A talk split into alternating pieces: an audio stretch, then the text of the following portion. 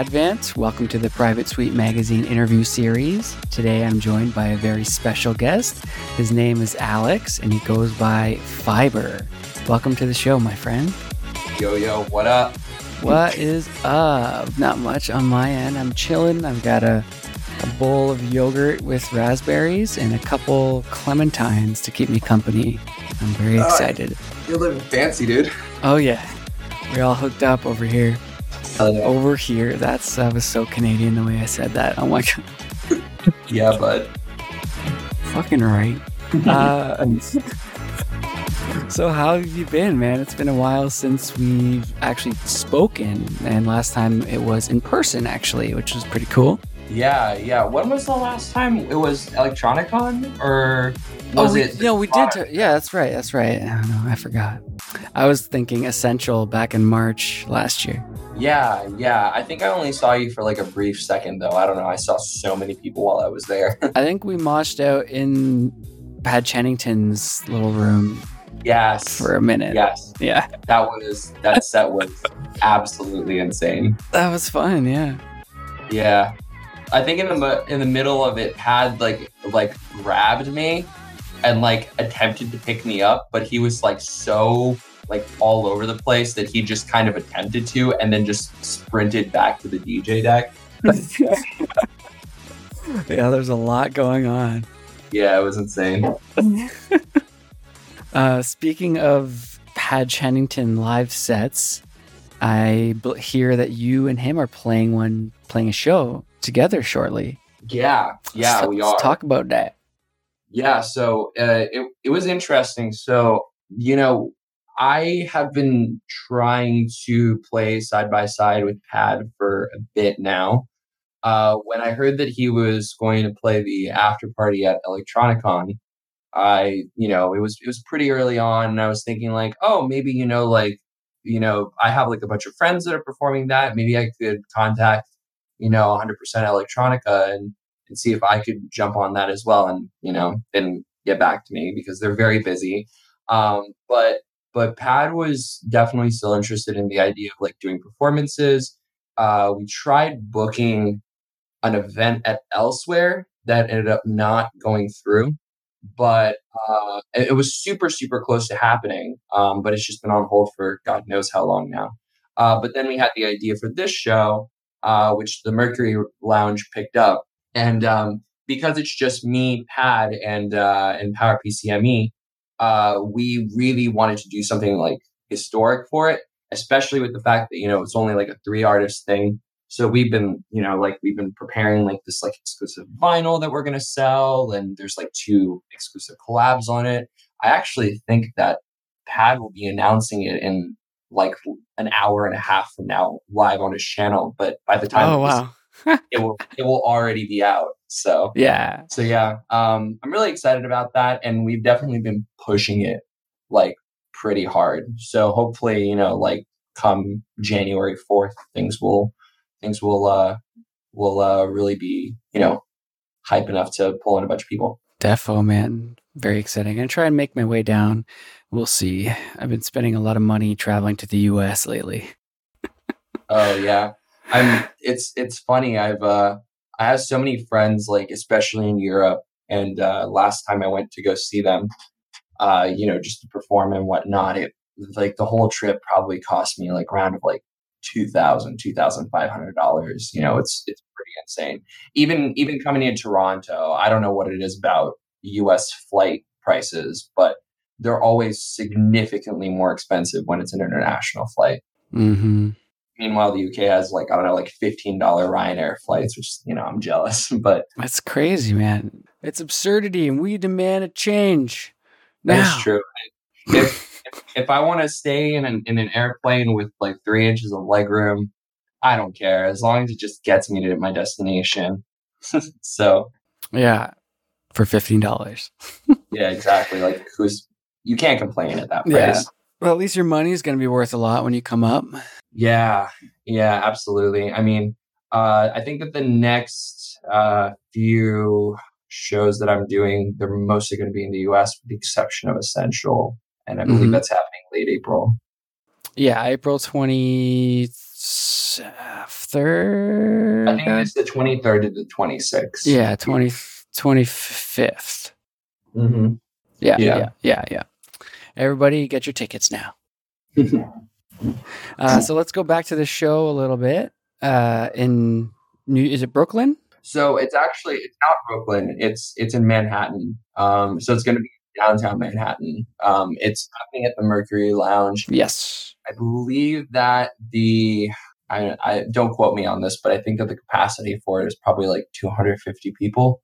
So it's like it's like I would say like a small to medium ish sort of venue. You know, we're starting off small with this, but um, if Aesthetic Nights ends up, you know, being like a pretty big deal, like in the future, you know, Pad's definitely going to try to take that on the road, and Yeah. who knows what will happen then. Mm-hmm. Very exciting stuff, my friend. Thank you. Okay, so let's talk about you a little bit. You've been very busy lately. I heard you got engaged recently. Congratulations. Thank you. Yeah, yeah, we're both super duper happy. Wicked, man. I wish I was engaged. Hit me up, ladies. Well, you don't, uh, you don't, you don't have anybody in your life at the moment. No, man. Yeah, it's funny. I mean, We're chilling right now.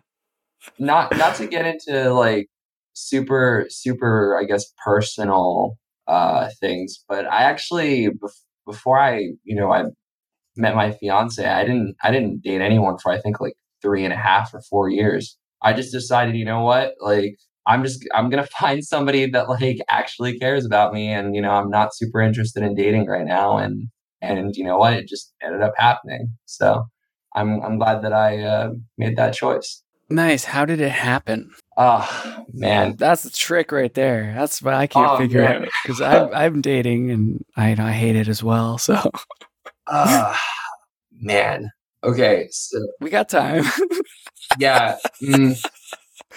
So she was Sarah is the name of my fiance, and she was a part of uh, my friend group actually. So I'm friends with like a lot of people, you know, at my university, and a lot of them are also just like um, music people as well. You know, they come from all different sorts of backgrounds. Some of them make electronic music. Some of them are, you know, like rock, pop, sort of indie artists. You know, people that are you know, pretty decently established in like the Baltimore, Washington, D.C. scene. And uh, she was always friends with them. And I, I went to the school for like two years straight. And, you know, she was friends with them. I was friends with them. And we just never crossed paths, like ever. so and it, it just it just so happened that like whenever she was like hanging out with them i wasn't hanging out with them and we just didn't even know that we existed Mhm. until one day we actually uh I, I believe i don't i don't remember exactly what it was but somehow like we we got in contact w- with one another while i was like um going on a show uh to to boston with uh my friend Eridus cool. and, oh, uh, nice. yeah and uh and i texted her basically saying you know like just so you know i'm performing so i might not be super active until i get back and that entire week i did nothing but text her and and like i was just glued Okay. to my phone with the exception of like practicing occasionally like like yeah. henry Eridus's name is henry like Eridus couldn't even like get me to pay attention to him like at all because I was just so invested in talking to her. Yeah. Well, that's And, uh, that could be part of what worked. Then maybe you Yeah. invested so much Yeah, time when you were so busy doing something else. yeah, we just matched energy so well, you know. Like, Mhm. Like That's dope, I'm, dude. Yeah, I'm I'm super talkative. She's super talkative as well. We have the same interests. We're both like artistic, and hmm you know, it, it worked well. So I'm I'm glad. It's also nice when you have f- sort of f- like through the friend circle, you know the people that vouch, so you can trust it. So, right? That's what's hard. just a random- Toronto's such a big city. It's like no one knows each other. There's no like network. It's just like random encounter. Yeah, yeah. If it was just like if I was just meeting her as a random person, I don't think that you know. It could have been part of it. Yeah. Yeah. So, but yeah, I'm. It's she's she's genuinely a blessing in my life to be completely honest with you. So I'm Awesome. I'm man. so glad that I'm in the, you know, I'm with her right now, and she helps me become a better person every single day. You can't really say that much about any any other person, you know. Can't say that all the time. Awesome, man. Well, I'm stoked for you. Thanks a lot. Okay. Oh, yeah, no problem. So you have you're you're an artist. You, your name is Fiber. You've been making music for quite some time, and you also run a label. Actually, if people didn't know that, called Montem. So I would just want to ask you about those things. Maybe we can start with the label, I guess. Sure. Yeah.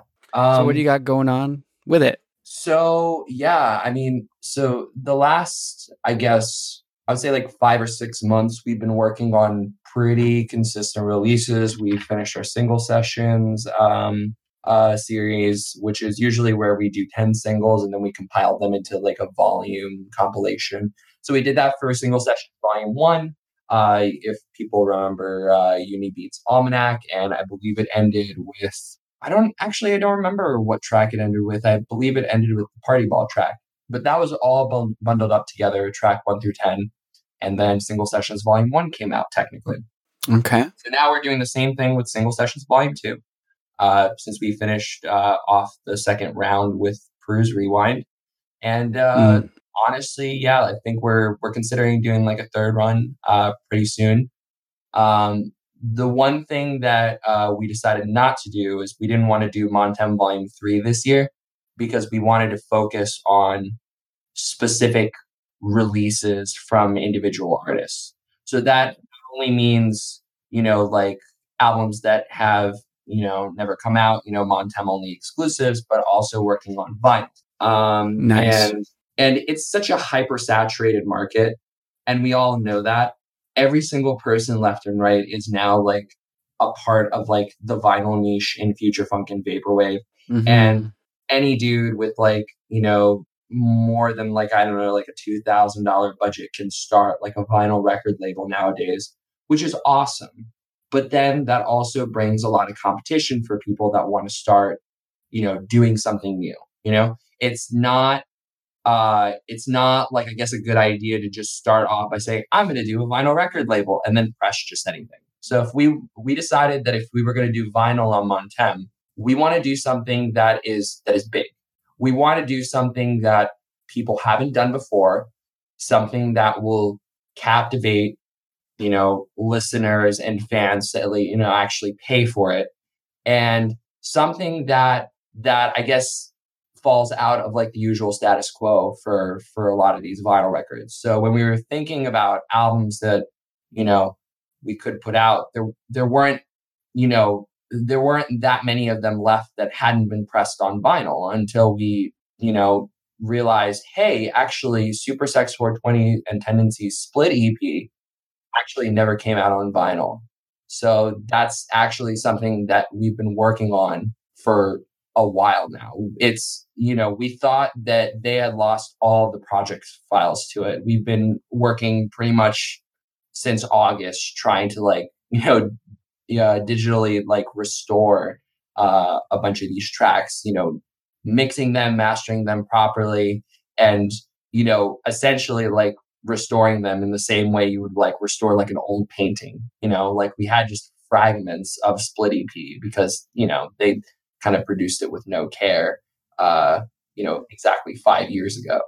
So, yeah, it's old, 2014, right? Yeah, 2014. Uh, and yeah, the fifth anniversary is coming up, so we we're trying to coordinate it with that. But yeah, uh, nice. uh, that's something you should watch out for. Super Sex 420 and Tendency Split EP on vinyl. You know, we've been working really hard on it. So crazy, man. Can we just talk about that for a second? Like how the songs went missing, for example, how you're how trying to improve the product a little bit to master it for vinyl because you have a bit of mastering experience, which we can get into a little bit later. Yeah. So so there were there were two problems with putting that um, that album on vinyl.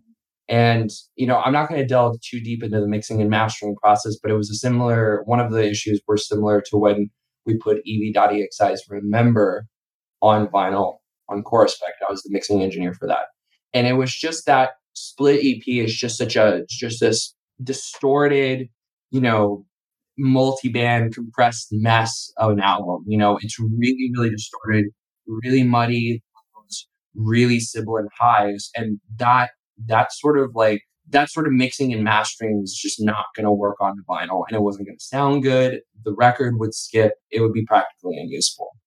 Um, so the only way that we could go about, you know, pressing it on vinyl is if we found, you know, the original project files and, you know, mix and mastered them, you know, from from the ground up so that they were similar enough. That sounds hard. Oh, it it took it took literally 4 months to source everything and and you know, finalize everything. So you work with the artist to do that or or what? Yes. Yeah. Yes. So we so we got in contact with them and you know we explained to them that we would have to mix and master you know the album uh to so that you know it would just sound good on any medium we would put it on. Mm-hmm. so, sorry to keep interrupting you. When you you keep saying we who so who else we got we're talking about? Okay yeah so i i didn't mention this before but but montem like actually has like a team of people that work on it. Um so i'm obviously the owner so i coordinate pretty much everything that goes on um, Discoholic is actually uh, basically my secondhand man. And he's the person who does video editing for Montem. He does a lot of coordination with the artists, a lot of A&R stuff as well. We have Nukumachi, who is our graphic designer. He's our in-house graphic designer that pretty much does all of the artwork uh, for the for the label. And then we have, you know, like uh, a guy named C Beyond, who's like our webmaster. Um, so we have like a big group of, you know, like people, uh, several others as well that just do random A&R and email checking and whatnot for us. But we're all like a big group working on on Montem.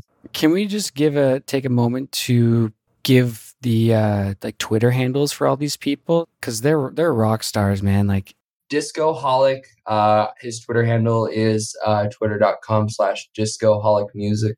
That's D I S C O H O L I C music, all in one word. Um, I believe that Nukumachi's is just twitter.com slash Nukumachi. That's N U K U M A C H I. Um, and I don't think, I don't know what C Beyond's is. Yeah, his uh, Twitter handle is a little weird. Okay. Well, just, just link it to me and I'll put it in the description, maybe. Cool. Cool. Yeah. Anyway, before I rudely interrupted you. Yeah. So, um, so the thing, so the thing with Split EP, and I'll and I'll make it fairly concise, is that we had to, you know, go through this audio engineering process, and we very quickly found out, like within the first day, that this was going to be a lot harder than it than we envisioned it to be, um, because when we asked them to, you know, find the project files for a lot of these tracks, um, it took upwards of like a month just to find the project files. And then once we found the project files, we found out that most of the samples like routed to the project files were completely gone.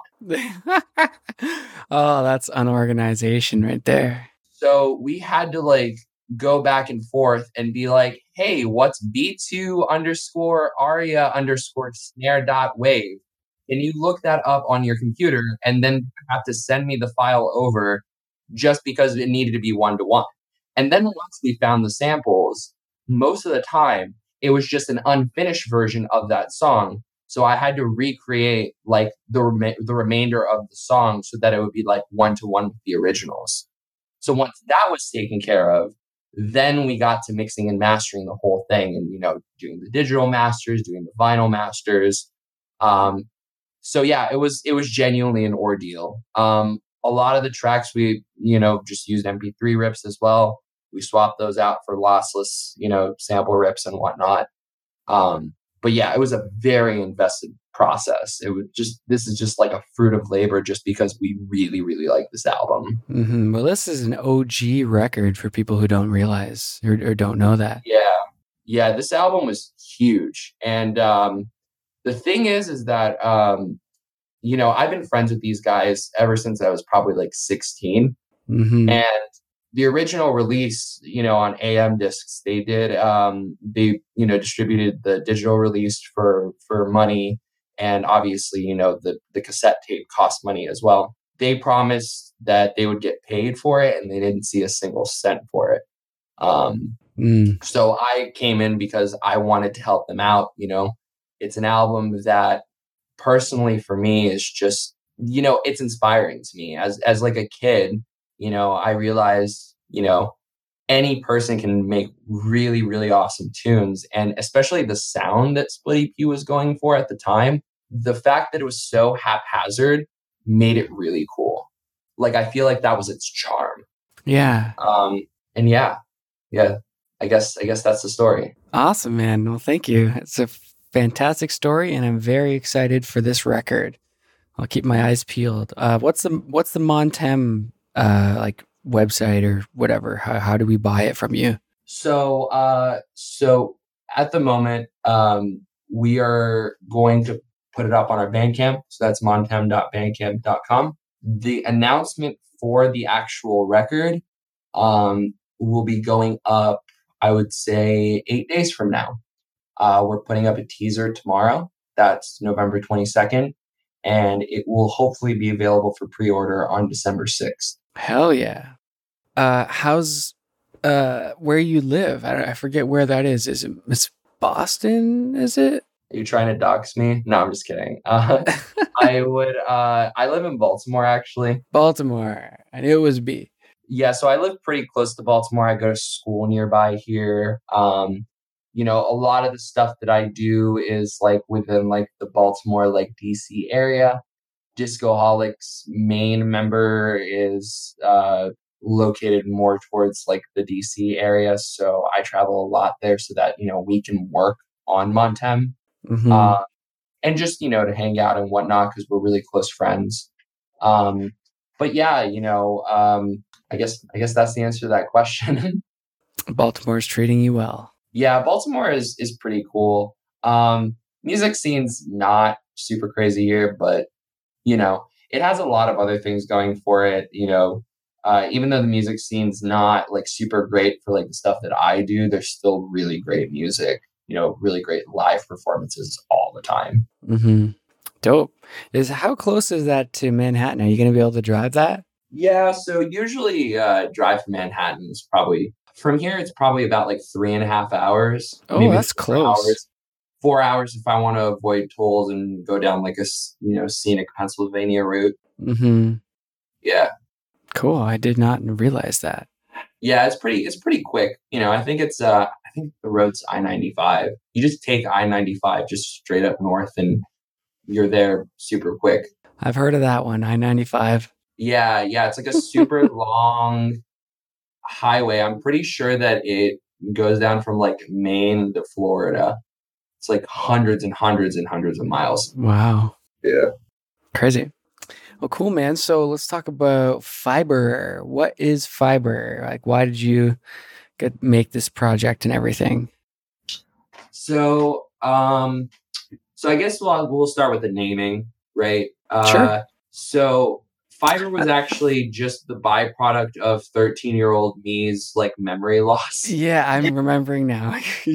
Yeah, said it on the other so. I think I think we talked about it previously, but for Yeah. you know people that didn't listen to the last podcast that I did, um, I've just you know as a 13 year old, I had personally not much creativity, uh, so I went to a band name generator and decided you know hit randomize a few times, and I got uh, Flight of the Avian, you know, uh, but I was too lazy to write it down, so I went to bed that night, woke up thinking it was Fiber of the Avian. Uh, it took a week to realize that name was really stupid and uh and then i but i really liked you know the fiber part um it kind of like you know my mentality as a kid was that it was like kind of like more associated with like technology and whatnot um and the whole goal of the project was to you know like show that you know you can make really good music on like you know not necessarily like having like huge you know synth racks everywhere and like hundreds of thousands of dollars of gear and whatnot. And I feel like that's still the case today, even though, you know, my gear has been vastly expanded. Um, and It's more fun.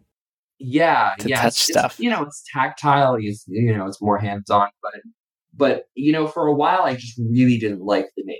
You know, I just thought, you know, it it just kind of sucks. You know, uh, in terms of you know my SEO reach, like if somebody types in fiber, you're going to get like 13 billion results on Google. You, you know, know it wasn't that easy to do research on you, let me tell you. Yeah. Yeah. My goodness. It's, I mean, even today, it's not super easy. I'm very, very lucky to have essentially had this hobby turn into something like way bigger than a hobby. You know, like mm-hmm. never did I think that if you looked up fiber on SoundCloud, I would be the first result. Yeah. You know? There was thousands of fibers when when I made my account, and that was back in like 2010. So crazy to think about, you know? Mm, definitely, dude. Crazy. I wonder what you were thinking about when you were like sleeping that night instead of flight. Probably, I don't know. I, I, I honestly don't know. I don't know why the word fiber came in my head. I have like a pretty bad tendency of forgetting things if I don't write them down. Mm-hmm. Um, so that's why, like, you know, I always have like a like a little to do list no matter what I do, like every single day, and I have reminders and whatnot because I'll just forget it. So it's probably just me being me, you know. Well, good thing you didn't write it down. Yeah, honestly, God bless that. That's that's the one thing. Yeah. That, you know, I I don't regret. You know, you not try. You should try not writing stuff down more often. Yeah. Oh man, I think with college, I think with college that would be like that would be like academic suicide right there. Yeah, for sure. You're telling me about your classes. I don't know if you want to get into that a little bit. It sounded quite like a quite the buttload of work. Yeah, it's a lot of work. Uh, you know, I I, sw- I switched my majors, so I'm going to be in school for like a bit more, like maybe like a year and a half to two years, and um, you know, it's at least now I'm doing something that I'm like really passionate about, and you know, the job opportunities are good, but you know, it is it is a crap ton of work. Uh, it's you know the the school part is mainly the reason why um, you know I decided to you know take a hiatus from fiber, mm-hmm. which is technically still in effect, like right now. Yeah. Well, thanks for s- dropping by. yeah, I I plan I plan to start making music again soon. Like, but I realized at one point during the semester, like, look, I can't be Superman. You know, telling myself otherwise is just, you know, like I need to balance things out. And right now, school is the most important thing. And I think that happens to a lot of people. You know, there's no shame in admitting that. And um, the quicker that I was able to admit that and come to terms with it, the better I did in school and the more time I had for other things.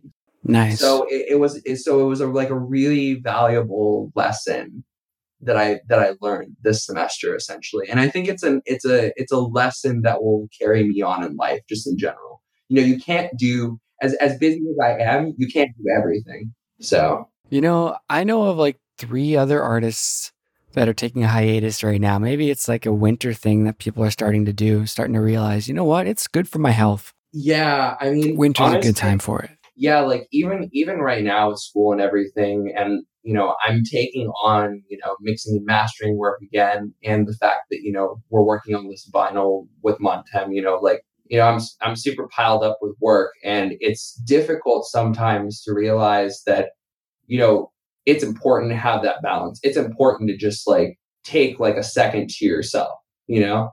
And that's something that I tend to forget quite a lot, you know? I think everybody does in just like this like crazy work culture that we have, you know, like mm-hmm. it's based off of like, you know, your your self your self fulfillment is based on like the amount of work that you can basically put on yourself until, you know, you just burn out. Until you max out. That's why there's all these like life coaches and self-help courses like making so much money. You know life coaches make like 200 grand a year if they're really good. I need to become a life coach. It's, crazy. it's it's insane, um, because we're so we're so busy. Like we're not taking time for mindfulness and exercise and meditation. Like even just things like flexibility and you know all all the things we learned in gym class. Yeah, not to be like, oh, we live in a society or something like that. But the thing is, is you know that I I notice as I get older is that you know, it's so it's I, and I already mentioned it really. It's just it's so easy to to overlook like your own health, you know. It's so easy to just like have this like constant stimulation like every single day. Like, oh, I gotta wake up at seven. Oh, I gotta do schoolwork. Then I gotta go to work. Then I gotta do this. Then I gotta do that. And then by the time it's like, I don't know, like 10 30 p.m., you know, you're completely burnt out and now you can't even sleep because you're stressed, you know? And Yeah. And it's just it's something that that I've that I realize, you know, it doesn't really come naturally. It's something that you really have to work towards. Like Definitely, it's- You dude. gotta you gotta work towards if you want to exercise and go to the gym, it's something that you gotta put effort into. If you wanna, you know, be out more and you know, take more breaks in nature or whatever the hell, you know, your thing is, then you gotta actually make yourself go to the park. And it's like with everything, it's like a routine. You you you should block off time to yourself to to just relax, you know, because future you will, you know, you'll you'll thank yourself in the future. Man, I don't even take time off to to take lunch every day for work. I just eat while I work. And sometimes I don't even eat. Like I do fast like a lot, so sometimes it's intentional that I don't eat. But yo, I just watched. You got Netflix probably. There's a great Bill Gates documentary on there right now. Uh, check it out because it taught me a lot of little things that he does to like maximize his potential without like oversaturating his- mind and his body. Right? It's pretty cool stuff. It's called Inside the Mind of Bill Gates. Did he talk about like the thirty percent rule or something like that? I saw something about that on Twitter recently. Uh, I don't, I don't recall. It's I, I've been falling asleep to it every night for like a week. That's what I Oh, do. wow. It's my thing. Just fall asleep to something and like absorb it slowly. And so I may have missed that part. It's a three part series. They're all like forty minute episodes or something. Dude, it, it's funny. Something I two things that I fall asleep to, and they're both related with food. One, Steve, nineteen eighty nine MRE, the guy that opens military rations and like reviews them. Nice. He like eats like he like eats like hundred and twenty year old biscuits. Yeah, I've seen like so him. it's just so the chocolate and stuff. why, but that guy just knocks me out. Same with Discoholic. Same with Discoholic. Like he recommended that to me one day. It just knocks you out. His voice is so soothing. Yeah. And then the other thing is, um, What's it, what's his name again? Let me look it up.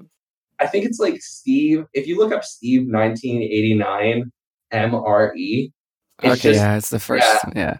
yeah, he's Cool. his his channel's huge, and he's so he's like just like a such a wholesome guy. I love him. hmm Um, Nice. but and the other thing that I that I've been watching like a lot of recently is like I don't know what it's called. I think it's called Boutique Kitchen or something like that. There's this pastry chef named uh, Claire, and she like makes um, gourmet versions of like fast food items or just like fat, you know, like just junk food snacks and stuff. So like she like she made Takis once. Once she made uh, Ruffles chips. Uh, another time she made Pringles and, you know, all this like crazy stuff. And she like, it's like a three day process, you know, and she's like out half the time. But it's just, it's so entertaining to watch. Yeah, I've seen her do. I think she tried to do Skittles once or something. Yeah, yeah, I remember that. Oh man, that's that's a cool, uh, cool series for sure. Yeah, she uh, she's uh, super personable, I would say. Yeah. Yeah, just like an infectious personality. if anybody has any cool things they can recommend us to fall asleep to, give us a shout. Hit my DMs. I need it. Hit the DMs or leave us a voicemail. We need some, we need some voicemails. just just call my number, honestly. Well, we have we have a voicemail number people can call into and like just ask questions or Oh, really? give us hate or whatever. Yeah, That's, that's sick. tell your I friends. did actually. I did something similar to that actually when I promoted my uh my uh my second EP. I I dropped this like really mysterious uh landline number and when you call it it goes directly to voicemail and plays like a clip of uh first to say. Sweet. Yeah. And not that many people actually called. I think like a total of like maybe like 120 people called, which was like way less than I thought it would be. And most people were like very confused of what it was. It's like it's music. Like what it, what do you think it it is, you know? But like, so you hear the clip and then it hangs up, and you're like, "What? Like, was there a way to get a link to buy it somewhere, or like?" No, no, it was so that was dropped. That was dropped before the release. So one day, I I just I just posted a video of a of like a phone number flashing on the screen, and then yeah, okay, and then and then people called it and got to hear a clip of it. But like some of the voicemails that some people were like leaving were just like, um, okay, love your music, fiber. I guess bye. oh, that's the greatest thing. My eyes are watering. I don't know if anybody else found that as funny as me. I mean, it's just I saw um I saw Wave Racer do like a very similar concept, and people were just so excited about it. You know, they were they and they knew that it would it was like a preview of like a of like a new song. It was pretty obvious. But then when I did it, people were just very confused. Yeah, what is this guy doing? yeah, like what the hell is this guy? Did this guy like buy like a cell phone to just make it automatically go to voicemail and weird music and stuff? I don't know. Oh, that's awesome. Do you still have that music? Like like the the landline? Yeah, like the song you put on that on like you put that same song on the EP, I guess you said. Or? Yeah, yeah. So it's it's first to say uh, featuring uh, Spring Silver and Matthew Clinton, and uh, it just played like a thirty second clip of the song on the on the landline, and then just like went to voicemail. Too too funny, man. My eyes are still. I gotta wipe them, but my I got some grease on my hands. That I was eating cheese. Oh really? You just eating what, dude? You're just eating like straight shredded cheddar out of everybody always. I eat cheese a lot on this show. Do you have like a cheese plate in front of you? Like I have cheese and spinach. Yeah, baby spinach and uh, old cheddar. It's a great, it's an unbeatable combination. Just the two of those, bop bop. It's great. Honestly, honestly, that's a power move. It's it's it's good. I'm fasting right now. I think I was saying that, so I gotta like stuff in my meal. As I'm gonna eat as much as I can because I'm not gonna eat again until like tomorrow at you know I don't know 4 p.m. or something. Are you doing uh, intermittent fasting? Yeah, I'm like I I was actually I was supposed to have uh, a thingy with my crew at work, but it fell through. So I just decided to fast the whole day and not continue not eating. So, yeah, it's good for your health. It encourages uh, autophagy. If you've heard of that, I yeah, I don't. I have no idea what that means. Oh well, well, well, well, my friend, you're in for a lesson. Okay, edits with Indy. Here we go. health, health tips with Indy. Little tangents here. So people, a lot of people, it's like the secret of fasting that nobody talks about. It encourages ketones to be produced. Oh, so like ketone bodies and stuff. Like yeah, and like I did something similar. I tried like a keto diet for like a hot second. Nice. Yeah. Yeah, it's not necessarily a keto diet. Like I still eat bread and shit. Yeah. Um, like I had Tim Hortons breakfast sandwich today. Dude, not, I missed not for breakfast though, because breakfast me I believe means break fast. So, like, people that fast don't eat breakfast. They break their fast if they eat in the morning, which usually you don't want to do, depending on what your fasting schedule is. I don't eat in the morning. I eat later, like way later in the day. I just drink water and power that shit out. And because I've been fasting for so long and I have so many ketones, I don't require sugar and food to give me energy because I use my fat to give me fuel. And so part of that is autophagy. It encourages your cells to say, it makes your brain say, okay, these cells aren't getting any nutrients. Let me kill off the shitty ones. So it's how it's a great way to, it's like the best way to um, promote anti aging, I guess. Like, so I got wrinkles now. I'm trying to get rid of those. My hairline, like, I was super stressed for years at work in my 20s. Like I'm 32, right? I like I've been around the block. Um, so now I'm like all about eh, like longevity. yeah. Anyway, that's that's the tangent right there.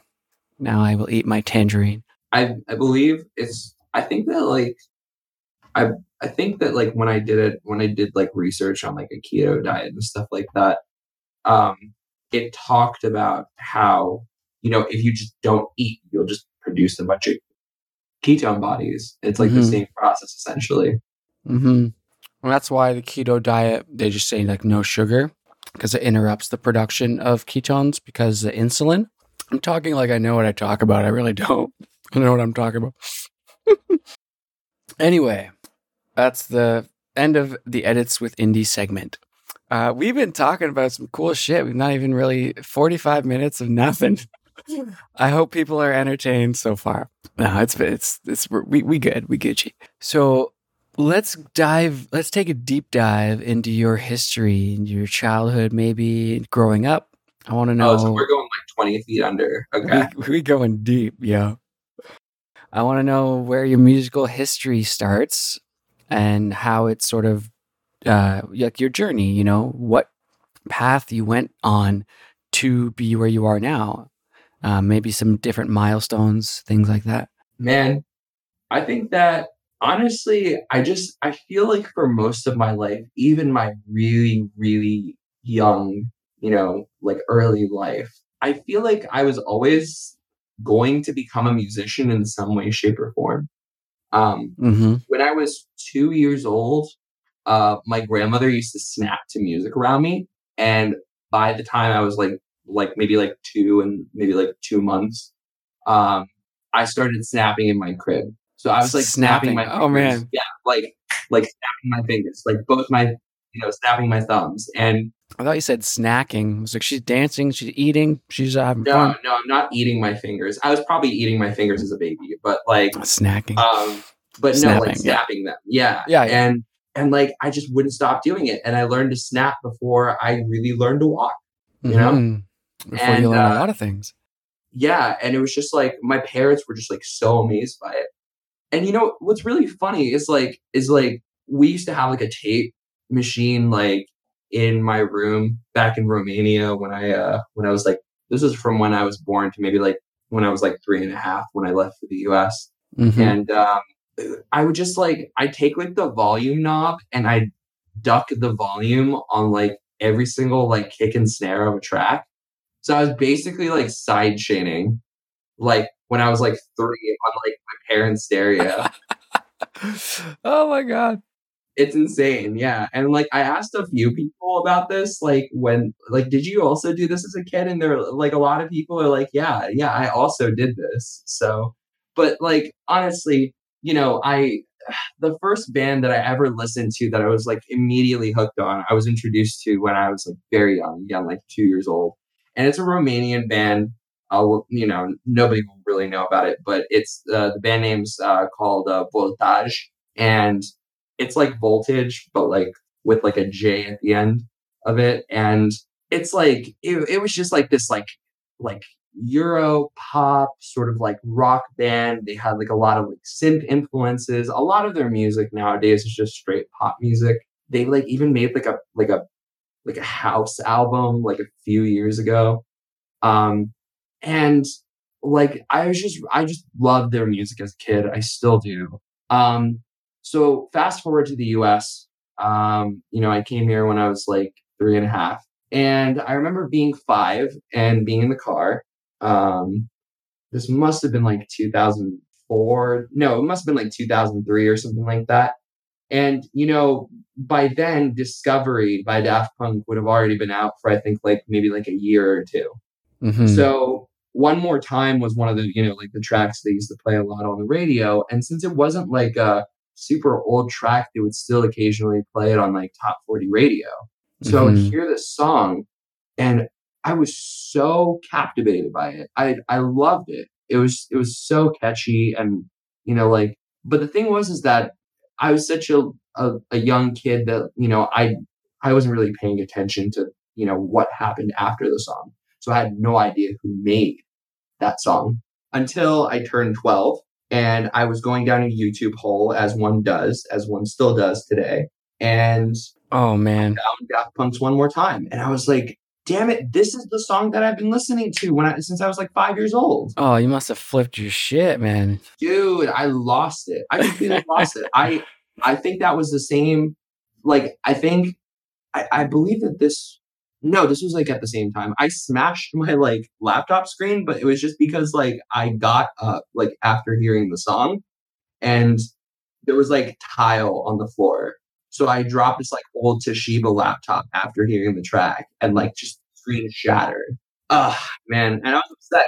You know, as a kid, you know, like you can't just replace a, a laptop you, you spent like mm-hmm. $50 on. $50, you know, for like a kid is, is a lot. Um, but like, you know, I swapped out the screen, thankfully. And, you know, then I was like, oh man, you know, so Daft Punk is the name of this band. And, you know, I, I bought this like old record player because I saw like the vinyl at the end of Interstella 55, 55. And, you know, I was just hooked by their music. Mm-hmm. So I realized that the vinyl was a real thing. So I went to Goodwill, bought like a record player for literally $2. It was like the crappiest thing like I could find.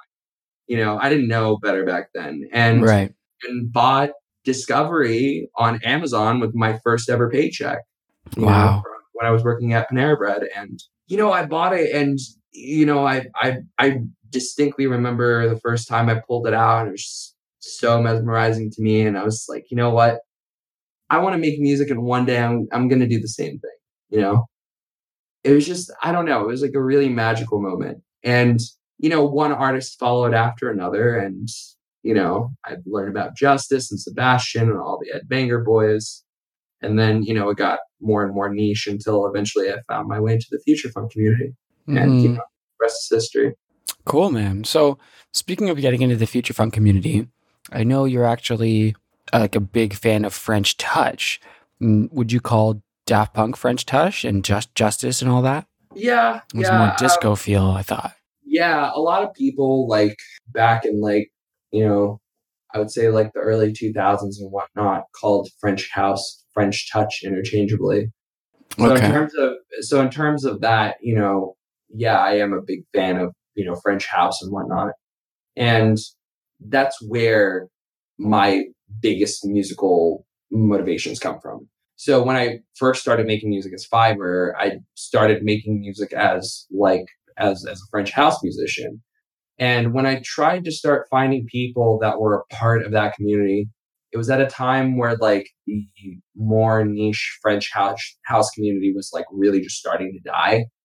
Um, so like for like three years straight, like I was making music by myself and I had nobody to talk to except for my best friend at the time who started producing with me and then very quickly gave up um, and you know youtube tutorials. And it was only until i met rob clems who was the owner of air4 the first label that i was on through a youtube comment um, that was when you know like i started hearing about future funk. And at first i just i didn't take it seriously. I thought it was just a huge meme you know? It was just like mm-hmm. this is stupid you know just some random, you know, people like taking city pop samples and Tumblr shit over the whole thing. This is a remix. It's not even like transformative. You know, like I'm better than that. So I used to make fun of it and stuff. But okay. then as time went on, you know, I realized, you know, that's that's not that's not the full picture here. Wait, well, what was the YouTube comment? Like which video? Um, so so Rob Clems put this like French house samples video up. I think it's either the first one or the second one. And he showed a sample breakdown for a song called uh, You'll Find Love Close to the Music by 12. By at that time, the artist's name was Fipsy. Um, but that song was just like, it was coming from a fairly un- unknown artist. To me, it sounded amazing. And I couldn't find the track because obviously the artist had switched aliases. Mm. And I left a YouTube comment saying, "Oh my god, what like what song is this? This is amazing, but I can't find it." And then got a YouTube message uh, from Rob Clems. We uh, exchanged uh, Skype usernames and we talked for like a week straight. And he was like my first ever like music friend online. Oh man, that's amazing. Yeah. Back he, in the good old days of YouTube. Yeah, I mean him him and I have been friends since 2013. It's it's I've known that guy for six years. I've met him in person twice already. Him and his girlfriend are like are amazing bunch of people. His family is also just like you know unparalleled to like you know like a bunch of friends that I personally have. They're just so sweet. My parents love him. Like, you know, he's he's he's a really really great guy. I I owe him my music career. If if I had never talked to him and he would have never signed me to Airfloor, I wouldn't have put a, a you know a song out on wow. Stratford first comp. I wouldn't have ever found Future Society, and I wouldn't be working on Montem to be honest with you. So yeah, crazy. Well, shouts out to Rob Clems, yo. Yep. I think it's twitter.com slash Rob Clems with a Z at the end. Yeah. Shouts out. I love Crazy. Rob. So what were we talking about before that? Uh, you, I think you were talking. Was it going back to the French Touch stuff or what? Yeah, yeah, um, yeah. I mean, I like I like all French house stuff. That's again, it's my main motivation. You know, long story short, I thought it was like a big joke when I first came into the future tech community, but yeah, you know, right. I, I realized that the community was big and you know, I could still incorporate like a ton of that like French house influence. Um, you know, back then I remember being like really frustrated with like learning drum production and stuff like that. And it was only until like I met tendencies that like I really started to, you know, understand like what I was doing. So yeah. How so? Yeah, like so when I was so when I was starting to make music and whatnot, like I was either using, you know, vengeance samples and stuff, or I was just starting to learn how to compress like drum machine samples and like layer and whatnot. Okay. And I remember being like so like just pissed off, like because I didn't understand how transients work. I didn't understand how EQs work properly. And just everything that I made just sound like total ass, like if I was making the drums on it. And yeah. so I was like, it was actually through the Stratford Court compilation when I first put out a song. It was like the first year anniversary comp, and that was the first mention that I that I had heard of tendencies. And I was listening to his music, and it's just like, man, it's like future funk, but it's like with compressed like DMX and 707 drum machine samples. This is exactly what I've been trying to do for the last like God knows how long. So I got in contact with him and I was like, dude, how do you do this? how do you do it? Like, it's awesome. And he was really secretive about it at first. And, you know, like, it's just like, he gave me like some basic info. Like, I, I taped the drums, like, with like a reel to reel tape and do like a bunch of cr- crazy compression shit in Ableton, but nothing really specific, you know. But then as time went on, you know, we, we became friends as well. And you know, like through him, I like met Roller Girl and Camino 84, this, like, you know, I put out my lady on like Somiko, which was like, you know, Tendencies was helping run that record label at the time. Uh, and yeah, so wild, man.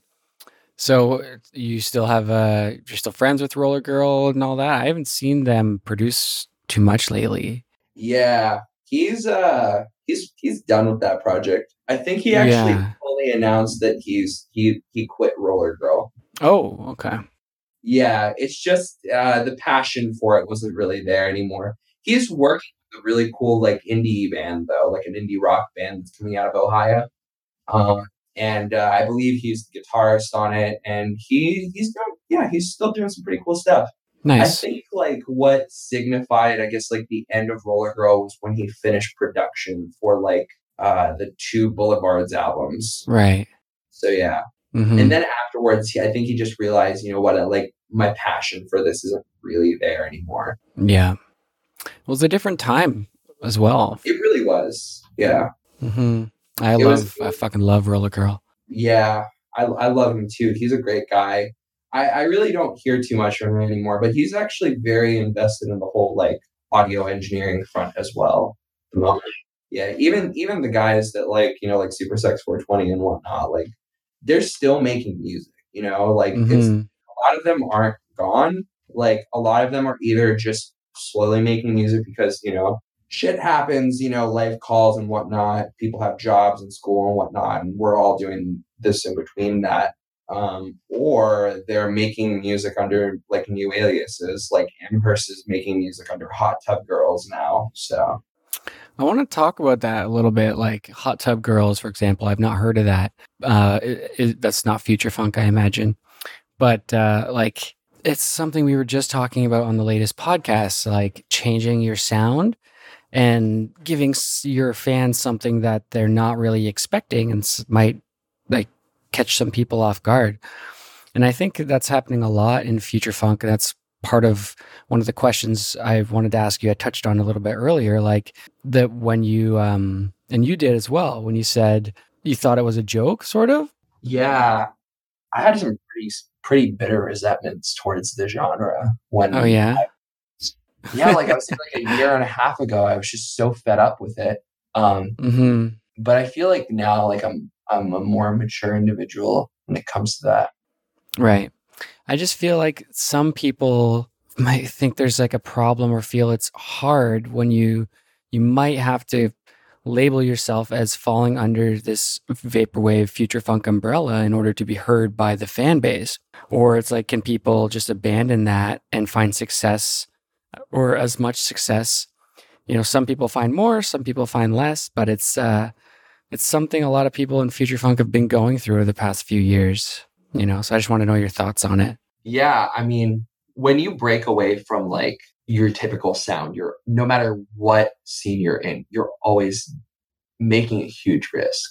Because as much as we want to like condone this like whole idea of it's it's healthy for the artists you know the artists should be able to do whatever you know they want and they shouldn't really give like too much of a crap about you know what the fan base thinks because the artistic expression is what matters at the end of the day. It's it's difficult when you have like a group of people that is that are like essentially supporting your work and expect one thing from you and give them something completely different and yeah. this happens. I think that this is going to happen like no matter what you know? And it's something that you know we all kind of like accept and just move on from. But i would say in future funk it's definitely more prevalent in the sense that it's more difficult to break away from that norm you know? Like mm-hmm. people like you can even you can even look at some of the comments that people are leaving on ev.exi's new album forget. Um you know some people are saying it's like man like this is like just like remember which is great but it's got all these like stupid dubstep wobbles and like just random like dubstep sounds and stuff and i don't really like that and i feel like in terms of like the the artist and the listener base, sometimes the future funk com- community can be like really unforgivable when it comes to that sort critical. of stuff. Critical. Really critical, yeah. Yeah. And and and and you know, like when I used to be like, oh, you know, like it sucks so much that so many people are doing all these dumb city pop remixes and like, you know, not crediting the original artist, which quite frankly I don't really care about anymore. But in that sort of sense, like it's just as much of a saying this because, you know, it's important. It's just as much of an artist problem as it is a listener problem. Listeners they they expect a specific type of music when they hear future funk. And people who walk further away from that line, you know, they might they might get scrutinized for it. So, you know, I think no matter what as as I mentioned it's going to happen, but I think that the people that do decide, you know, I want to do something different, they should be commended for that because it's it's like not an easy thing to do. You know, it's really difficult to balance out this like this like fan base satisfaction with like your own personal satisfaction as an artist. And with Rendezvous, you know, I was fully prepared to to have that album flop. And honestly, I didn't even care. I was just like, I've been working on this for three and a half years. I almost didn't finish it at all. It was a pretty grueling process by the end of it. And I'm just glad that it's done. So if this gets like only 100 plays in my lifetime, honestly, I don't care. I'm just glad that it's finished. Um, and I guess my final thoughts on it is that there's always going to be high and low points in one's career. A lot of people, you know, might be, you know, you might put out a track and a lot of people might be, you know, really like it some people might, you know, uh, listen to your stuff no matter what.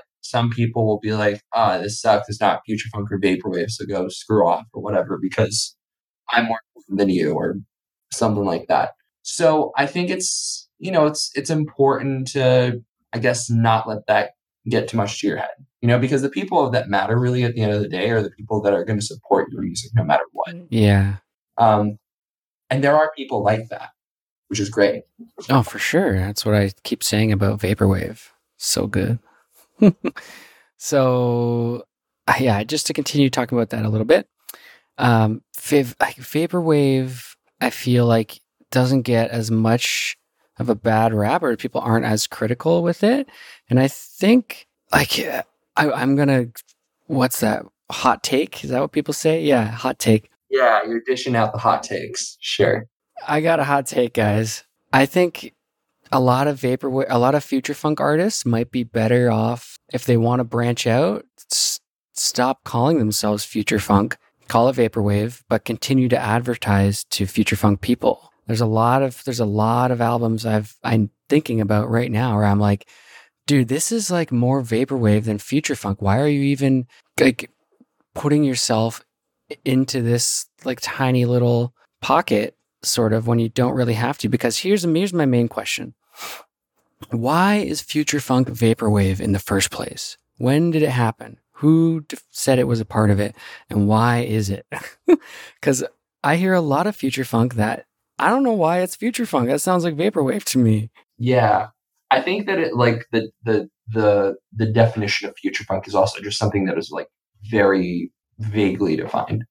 A lot of a lot of people latch that, onto it like so Yeah. much though and a lot of people consider that future funk isn't even really a subgenre of vaporwave. And I'll leave that up to other people to decide. You know, like I'm not going to really put my opinion in terms of that. But- Mhm. well, this is a vaporwave podcast but we got all kinds of future funk in quotes on here so yeah so like some people some people like some people will you know do things like um god i completely lost my train of thought.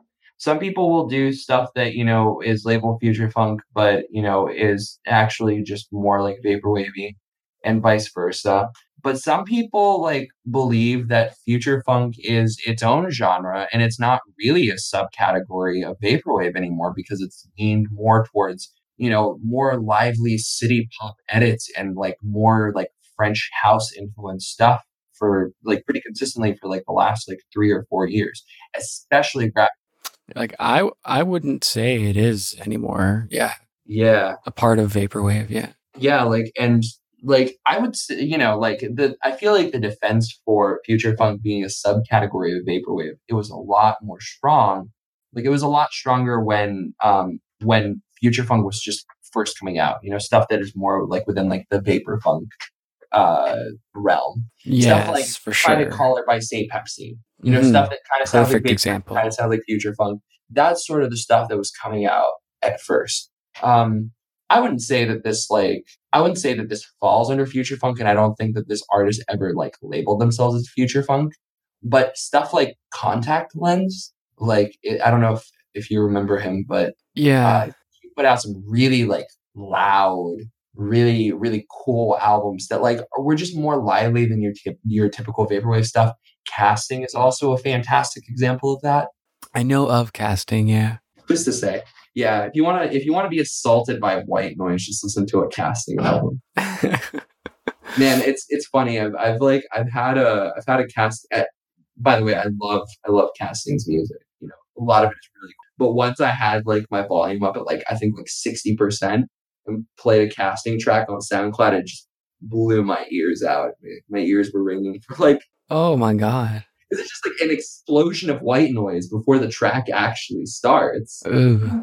Not not talking shit or anything. It's just i'd like to, i'd i would have liked to be ready for it that's all i'm saying yeah. I've I've uh, I've been startled way too much, like in like the library when a casting track like auto plays.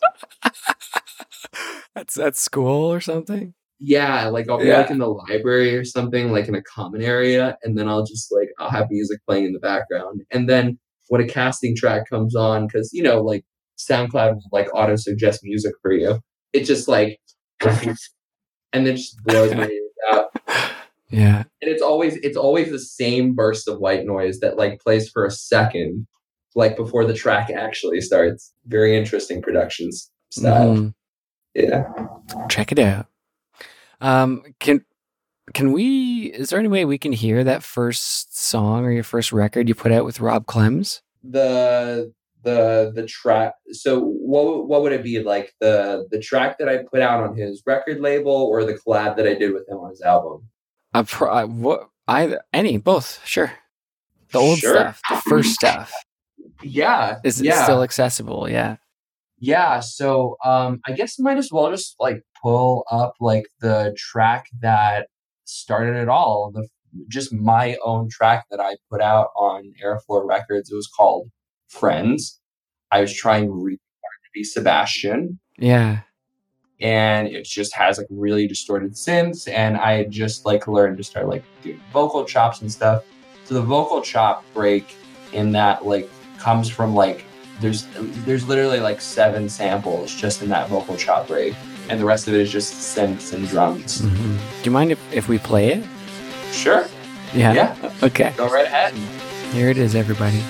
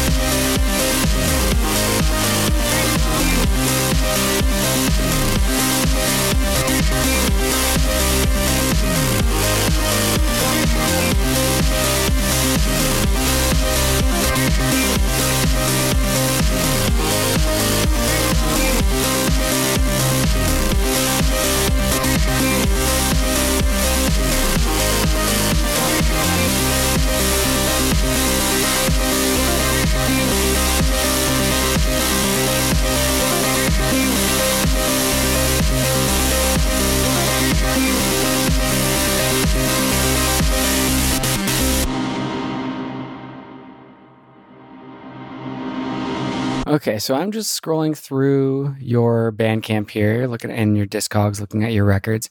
Can we talk about some of them?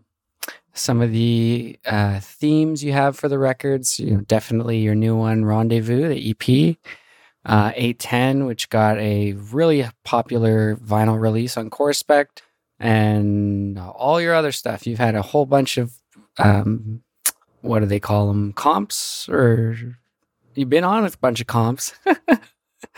um, collabs. That's the word. The other C word. Yeah, Uh, so uh yeah. yeah, I, I mean I, I might as well just like jump I guess straight into it. Let's Um, do it. I would I would say like probably okay, so 810, you know, was like the first EP that I put out. That ended up just being like mostly a selection of singles that I had already posted online that were pretty popular. Um some of the title tracks like, you know, they did pretty well and I don't know. I I, I essentially just ended up uh, you know, uh, posting that all together. I really didn't want to drop 810 on Future Society at the time. And now looking back at it, I'm kind of glad that I went with Business Casual as opposed to Future Society for that release. Uh, it gave me just a lot more control of like, you know, what happened to my release.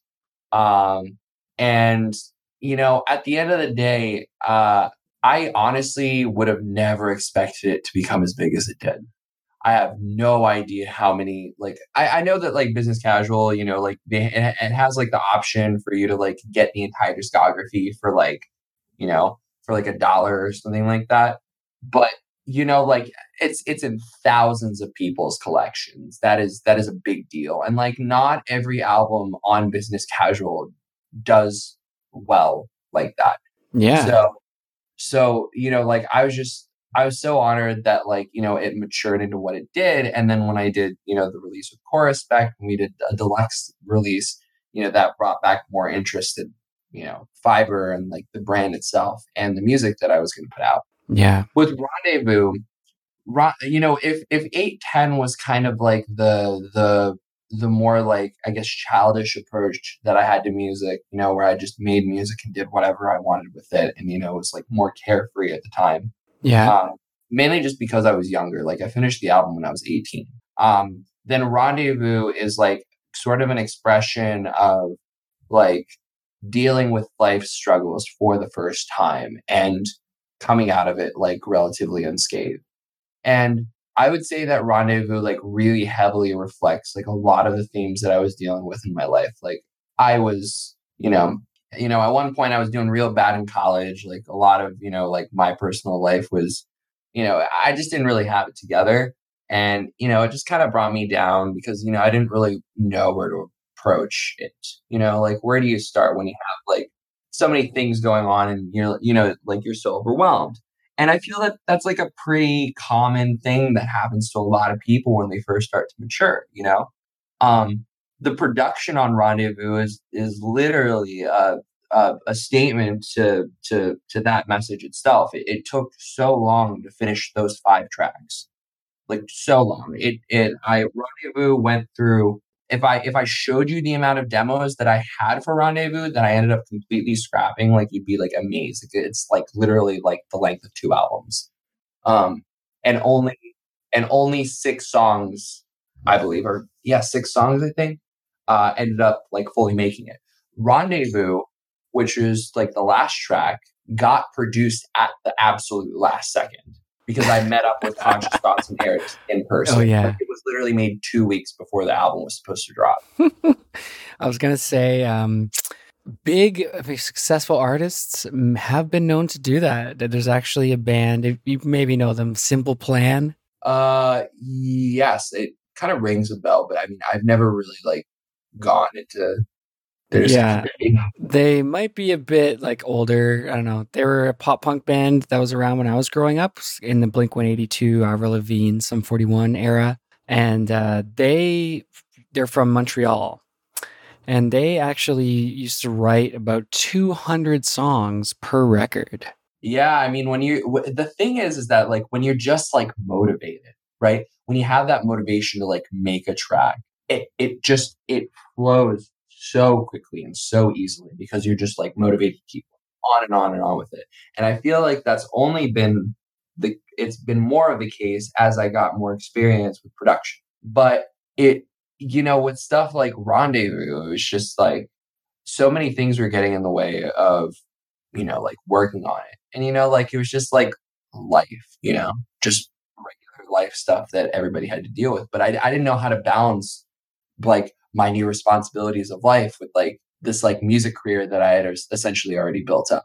So that was like really that was really scary at a certain point. Like I really thought that like fiber like was just not going to be a thing that I was going to continue doing. Mm-hmm. You know, and mm-hmm. it's it's still kind of hard to manage, you know. You know, how to do the hiatus, you know? Yeah, exactly. Well, that's what they call midlife crisis, you know? like I guess I guess for me it's like quarter life crisis. Not actually, but you know what I mean? Like we all need that time to sort ourselves out. Yeah. I know I sure did. Just to think about it and be like, you know what? Like, what am I doing?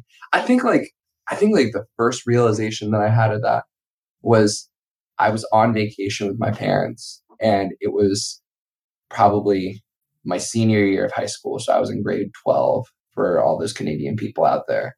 And like, I don't know, like instead of like having fun and like chilling out and stuff. That entire vacation, I just spent sitting on the porch, watching the sunset every single day.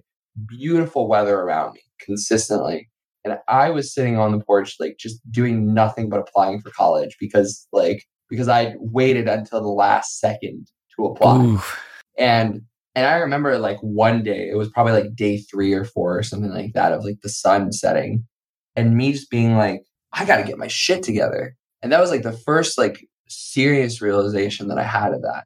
And I think since that point, I I haven't been like the same, but it, but like in a good way, you know, mm-hmm. like reality check that I needed to get it together a little more, and I'm I'm like I'm way happier now. Nice. Yeah, I was just thinking about a story. Um, like when I applied to college, I applied to three different colleges, and I actually got early acceptance, or rather unconditional acceptance, to one of them. And that's ended up being the one I went to. So I just dropped out. I was like, fuck this shit. I was in my senior plus year of high school, grade 13, because I just kind of stuck around. I didn't know what I wanted to do. So I applied that year and I got into this school. So I just dropped out and just wasted my time because I thought that because I've got unconditional acceptance, that meant I was like a big deal, right? And it was all just going to work itself out for me. But I didn't actually put in the time. That's like, I've brought that regret up on this show before. That's like one of my biggest ones is like underestimating the actual time you have to take to like plan your shit out and not just like let it flow. Yeah, it's so it's college is just like a different beast altogether. I've like it once I started the courses that I needed for like my comp sci degree because initially I was a bio major and then I sw- I switched because you know it wasn't really interesting to me and the job opportunities aren't even really that great. And you know I realized that you know it's it's just like college can't be this thing that you just let it flow and and it'll all work itself out. Like you need to have like a plan. You need to be thinking like a semester in advance. You need to be thinking two semesters in advance you know what are you going to what position are you going to be in in like a year? You know what position are you going to be in next semester? And you know that's that's difficult. That's difficult for anybody you know? Uh, not to get like super deep into it but we're we're just we're wired to to think only like you know towards short-term goals you know? The further away that we get from that goal the more abstract it becomes you know it's just like a basic psychological thing that i'm sure a lot of people know but you know and that's why it's for me at least it's really important to like set goals that are daily set goals that are weekly set goals that are going to happen in a month set goals that are going to happen in a year so on and so forth. Because like if you just say you know what? I'm going to work at ibm and get uh, get my degree and work at ibm or something like that how? How are you going to do that you know? Mm-hmm.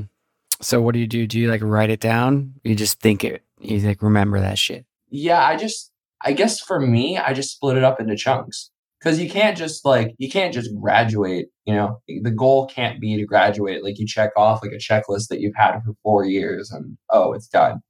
It's like you know, you at least for me, I break it down into the fundamentals of you know that like very vague task. Like what's my homework that I got to do this week first? You know, what what's like, and then and then as it goes on and on, you know, you know, the more that I move forward, the more it's like, okay, now it's time for me to consider classes for next semester. Let me refer to a plan that I made for myself so that I, you know, I have like a general idea of what classes I'm supposed to take. And but it's not easy. It's not easy. It's not easy to like, I guess, break it down into those like, you know, immediate ideas, immediate concepts. For sure. Yeah. I uh, I used to I heard someone say it before, but I say it a lot. Small goals, that's what you want to do. Small goals, they add up to big goals, you know? Exactly. That's like that's like a very concise way of me saying, you know, I said it in a really roundabout way. That's like I like your way better, if I'm being honest. so what what do we got here? So oh yeah, let's go back to your records. Uh, yeah, eight ten. We're talking about that. So, like, how do you come up with a theme for your records? Um, it's it's associated with just like the stuff that I've been interested in ever since I was a little kid. I'm super interested into like you know space and like space themed sort of stuff. Like a lot of you know a lot of what I did when I was a little kid, and you know I was like that nerd that like would look at star maps like online. Like I had my own favorite star when I was a kid. I could like pick out constellations in the sky and whatnot. And, you know, like it was just, I don't know, it was just always a thing that I was just super, super into, you know, aside from music. And something that I continue to be like really inspired by. You know, it's just, I don't know what it is that interests me, but it's just like, it's just like vast nothingness like out there, you know, for like a while. But there's so many things out in the universe and it's so big, so big that we can't even really conceptualize how big it is. Oh, it's crazy, man. I've been watching some vids on that. Yeah, not to like go into like the like we're so small concept, but it's just it just fascinates me, and it all I think it's just been like that ever since I was a kid. Um, So a lot of like my visuals reflect that. A lot of my visuals just reflect, you know, like what I was thinking at the time or like something that I'm really into. And, you know, sometimes it doesn't really have like a deeper meaning, like with Rendezvous, where it's like, it's like a representation of like me going through like, you know, like life's responsibilities for the first time, like serious life responsibilities. Sometimes it's just, I wanted it to be this way because I wanted it to be this way, you know? Yeah, for de- definitely. Yeah, for sure. It's all about the mood. Exactly. Yeah. And I just gravitate more more towards like the spacey stuff because it's like it's like easily marketable as well. Like that sort of look is like something that a lot of people find cool as well. So it like it just felt natural to me to like gravitate towards that. It's a fiber. When I think of fibers, I think of like really micro, like thin ass shit. Um, but your aesthetic seems to be like the great beyond, like the universe, like this giant, the opposite of fiber. So that'd be interesting to see like an album cover where you like go microscopics and somehow or something.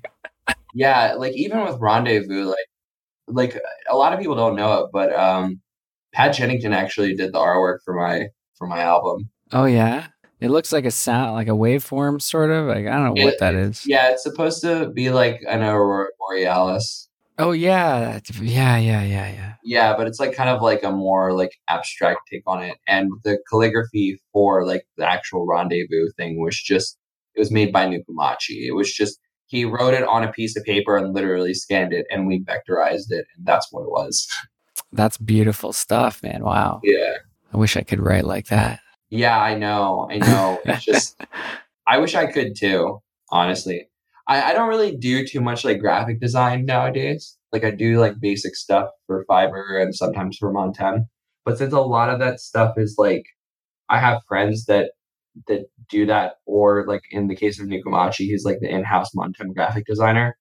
It although it alleviates a lot of responsibility off of, you know, my shoulders, it also means that I just haven't been practicing graphic design for like like a while now. And I would probably, if I probably made something right now, it'd probably look like total garbage. Like I would need like a week or two to like. That's a that's a great soundbite. You know, like you get you give your the tasks to people so you can focus on other things, and then you kind of lose touch with them a little bit. Yeah, yeah, it's weird how that happens. It's really weird, and I didn't I didn't really realize it until I would say like a few weeks ago because it's like you know wow like it's great that like it's great that Montem has this. It's great that we have like so many people helping us and it makes things so much easier. You know, like right now I really do feel like we're like we're more of a well-oiled machine than we we've ever been. And that's awesome. But then at the same time, you know, things that I'm also just genuinely interested in, you know, since I'm not doing them myself too much anymore, it's like, you know, it's like I almost am like starting to sort of forget how to do it. Well, don't don't stop making music. Oh, absolutely not. so you've been producing future funk for a long time. Your friend's song was 2014. Uh, I wanted just I wanted to ask you this earlier, but was future funk like the first music you actually tried to market with your fiber name, or you didn't have another name before that? Did you? No, actually, yes. It was like the first alias I ever made. Like I got really lucky. Um, Fiber was pretty much like the, the brand itself and like the name was pretty much irrelevant for like four years. Like they like I had like ten followers for a while. Um Wow. And you know, it was only until I started like meeting other people that they like started helping me out and like the brand started to like really grow. But that was like later on. Um and, and was helping with production or uh, marketing? With marketing in general, just like pushing like my music and whatnot being on other record labels like definitely helped as well. Um, the thing that I think was was important uh, when I was first starting off was that I guess my my I was gravitating towards French house, but I was also a lot more open with other genres that I was making. Like I was making like a lot of hip hop at the time. I was making like weird like acoustic like indie music with like vocoders and and stuff. Like just really like different and you know when i when i looked back at it because i listened to some of the tracks like recently i was like thinking like wow you know i was really like i was going out of my comfort zone with a lot of these um so you know, a lot of it was just like almost like genreless stuff, me just trying to mash up stuff and like make something that was like even a little bit cohesive. Um, and French House was like predominantly the main thing that I was marketing for a while. But then, um, you know, future funk started to be the main thing that I did, especially, you know, when I, you know, met, um, when I met like tendencies and, you know, I started getting introduced to his friends and whatnot. And that's where I would say Fiber started gravitating from more of like a multi-genre thing to more future funk. So yeah, I guess that's about it in terms of that. Yeah, cool, cool. um, what else we got? Uh, let maybe let's talk about some of the artists that you've worked with. Let's do it. Okay. You you can just interview yourself, can't you? you don't need me here. Yes, please. Let's talk about some of the other artists you've worked with and your experience working with them. yeah, for sure. Um, After you. so sorry, I, I was caught a, a little off guard. no, it's I just I keep thinking about like um I saw like this video today. It's like Bernie Sanders interviewing himself, and they have like a doppelganger that like sounds and looks exactly like him interviewing him, and I just keep thinking about it now. Oh, let me check that out. oh man, it's really good.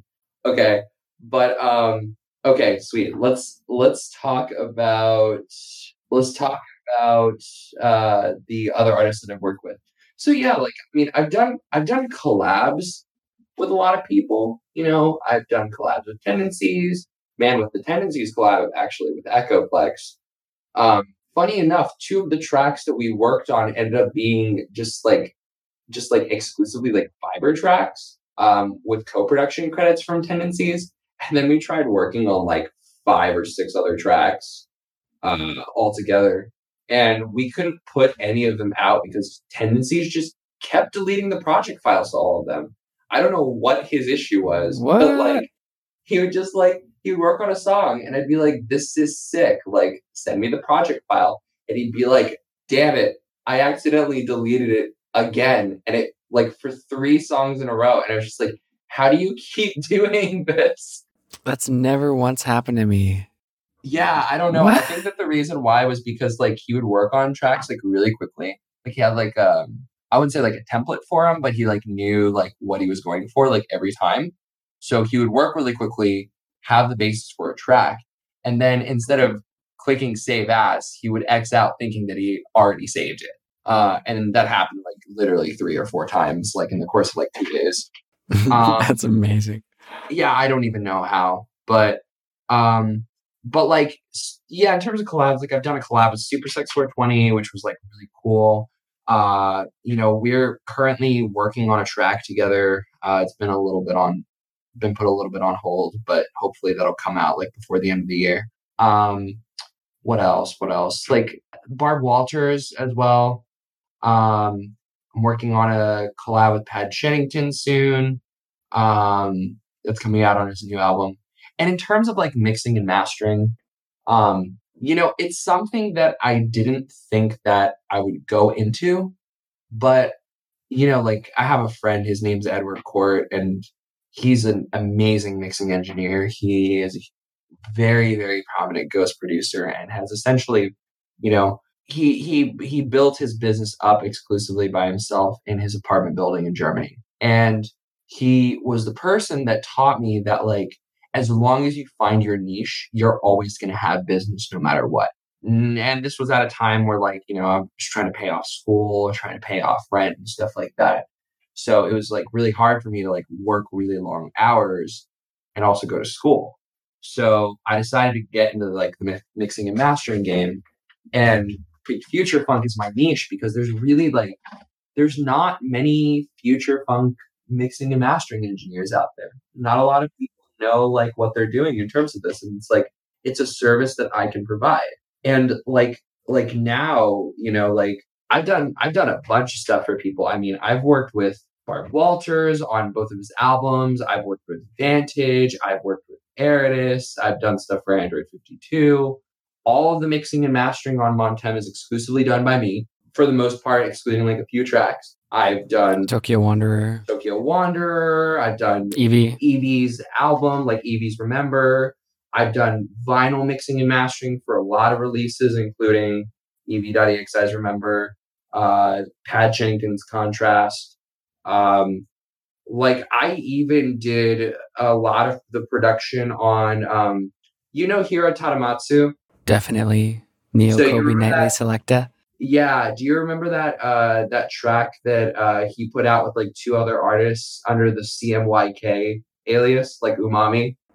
I don't think so. Um, let me check that out. It was a single exclusively put out on uh Neon City Records, but it's also on his SoundCloud. Oh, okay. I, yeah, maybe I do. I see it here. Oh, sweet. I did a lot of the production on that. Like I did all the mixing and mastering. I did a lot of the sequencing on it as well. I think we just talked about this song actually on the previous episode. and I did the vocoder as well. All the all the mixing, mastering, and processing and stuff like that. That was all me. Yeah. Wow, man. Yeah, we definitely did. Crazy. Yeah, you, that's so cool, man. I am very excited to see what you continue to offer to people in the future. Once you kind of get your your personal stuff figured out and you're ready to jump back at it. Yeah, yeah. I feel like it's coming along pretty well. I think next like semester and then like the semesters onwards, like I have like a good basis of like what I'm supposed to be doing. You know, like and I'm kind of like getting used to like harder classes as well. So I, I don't think it's gonna be a like a super big deal. hmm I've always been pretty good at coding and you know, I'm I'm pretty I'm pretty confident in that. So Can I come to you with Python questions? absolutely. I'm very good at Python. I would Sweet, because I'm learning it. really I just hate the math, man. It's so much math. wait, math and Python? Yeah, man, lots of math. What uh whoa, give me an example of something you're doing right now. Um, Like a basic oh, well, I, let, let me log into my account here. on uh, homework done with Udacity. Fiverr. Yeah. Learn tech skills with Udacity.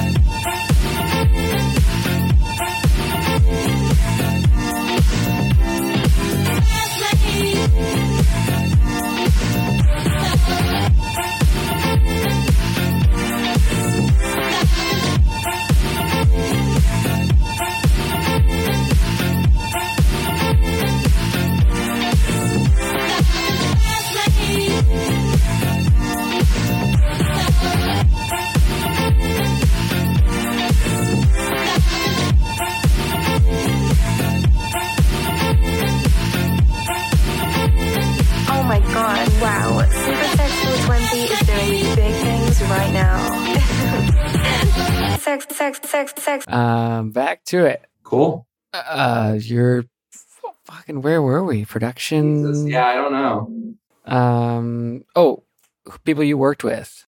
Yeah, yeah. So like uh, uh, uh, Eridus also. yeah, yeah. I mean we did uh we did that split album together, Shoes EP. Mm-hmm. Yeah, and that was that was a cool experience. That was like the first album like I ever like well, you know, put out. Um Yo, I want that tape so bad. Dude, it sucks did you because get like I have one. Yes, I have one, but only one. Um Yeah. it, it blows At least you like, got one. Yeah, yeah, exactly. Like it, I think only like 70 or 80 were ever pressed. And like I've been pushing Eridus for a while now um about the possibility of like like a tape repress or like a version of it. But the thing is that he doesn't want to. Yeah, sounds like it. So he doesn't like he said like he said like um my goodness this chair's squeaky. Um he basically said like we can do a tape or a vinyl press, but we should do it on Future Society. And I was just like, um, no. I, I would probably it would probably do better on another record label because, you know, like they just a lot of other record labels have a way better physical, you know, Yeah. sort of like not necessarily reputation, but I'm talking about like um they they have like a better grasp of how to like handle and ship out physicals because it's been a you know nothing personal against FSC or anything like that. You know, it's just like another record label would would do the album a lot more justice. We could work with them, you know, every step of the way, and it would be a lot better. Um, but he only wanted to do it on FSC, and you know, I I, I couldn't agree to that. So Isn't the last thing they put out Evie's Remember? yeah, yeah, no no comment on that to be honest. Yeah, I mean it's just it's been a while. I don't know. That's interesting. Yeah. No, no comment. Yeah, it's just Yeah. uh, Evie. Evie just uh, ended up uh, moving the release to to Corespect. Yeah, we had him on the show actually. Yeah, I remember. I remember. a Uh, couple weeks ago. I remember him mentioning that. Yeah. yeah, it's crazy. But that, I mean, that's what I mean. It's been so long. It's not appropriate. Yeah, Um, exactly. But yeah. Uh, you want to talk about Vantage at all? yeah, like um, so I I did I did like a I did like I think one track with him, um, and it was for Volume One. Um, it was Celestial. It was like an almost ori- completely original track. He came with this like really crazy sample chop that like pulled like a bunch of like isolated vocals from a bunch of random songs. It was just pretty much unidentifiable, and I played like a bunch of chords over it and just like overproduced like the hell out of it Mm. and um, and Celestial came to me. Um, he also did uh, the bonus track for Volume Two, you know, and I helped uh, master that out. Um, I mean, I've worked with we've worked with Prue as well. You know, uh, he's dropped like two releases on Montem, and uh, and you know, like the first one was like mixed and mastered. Like I did like some of the drum processing on his first single, and uh, the the new single that just dropped on Montem like a few weeks ago. I did the mastering on that. Um, you know, right now I'm actually working on Pad Chennington album, I'm doing the mixing and mastering for that, and it's just insane that like I'm mixing and mastering like a Saint Pepsi collab and like a Phantom's Revenge collab. It's so mind-boggling to me. Nice, I- man. I love these guys and like I Yeah. worshipped them when I was a kid, and now I'm like doing their audio engineering. Like, and the crazy part Wild. is all this is that I'm not really like advertising. Like, I'm not explicitly advertising. You know, like mixing and mastering services out there. It's just like It's all recommendations. yeah, it's all recommendations. Like it's all people who are a lot of people are just return customers or return customers tell people who tell other people who tell other people you want future funk mastering. Go to go to this guy, he knows what he's doing. And again, it's a blessing. Like it, it helps me pay my rent, it helps me eat. You know, it's it's it's good stuff. Money's Man. good stuff I can't wait to see you at Essential. dude it's going to be insane i don't even know how i'm going to be able to like talk to all the people that are going to be there Like, Yeah. like It's good thing it's three days that i've never met before like are going to be there as well Are you coming up for the whole week? i honestly i don't know i don't know because like it falls essential falls like in a week pretty much right before my final exams so who knows Ooh. yeah That's tricky. Yeah, April. That's exam time. Yeah. The end of classes is around uh God, I would say like early May-ish. So I don't know. I know Discoholic, for example. Discoholic will be performing and um and I know he can't be, you know, he can't be there for more than like three days, I think. Ooh. Because he's got he's got his exams as well coming up. Yeah.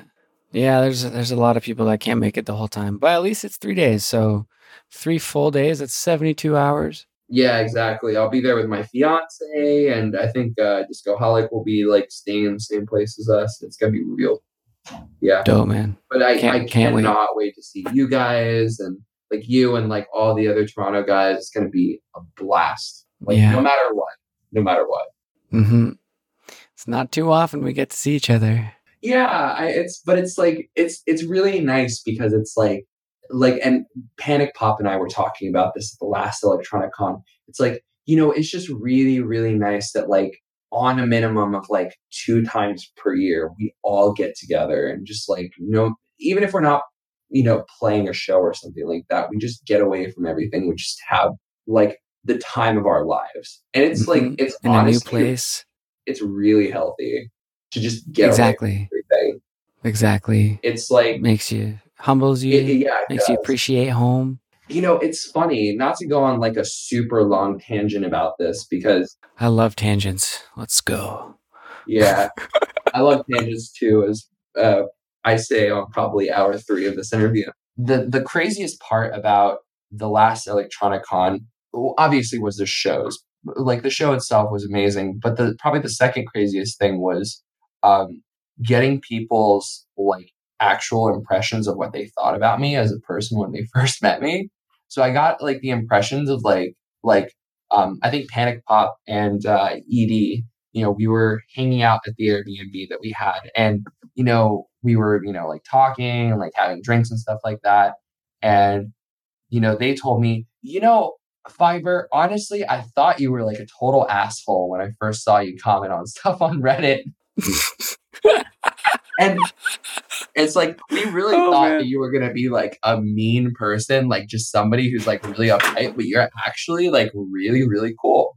Dude, And you're the was- nicest person. That's probably why people recommend you as well, because you're probably so nice to work with. That's my yeah, guess. I mean, and, and I appreciate that, you know, like I I want it's not just that, you know, like I want people to come back and like work with me, but it's just like it's just so much better when like you're genuinely interested in in the project as well. But um but like that goes for music, that goes for, you know, mixing and mastering and production for other people and whatnot. Um but yeah, it was just interesting to hear that. And I didn't understand why. So I asked him you know, why did you think that I was like, you know, like a mean, uptight person? And they were talking about how the way that I presented myself on Reddit when I used to talk to people, like on like the r slash future funk uh subreddit, was like, you know, in my mind at the time, I was thinking like, oh, I'm helping people out by giving people feedback. But to other people, it was more perceived as like your snare sucks, you suck, everything about you sucks.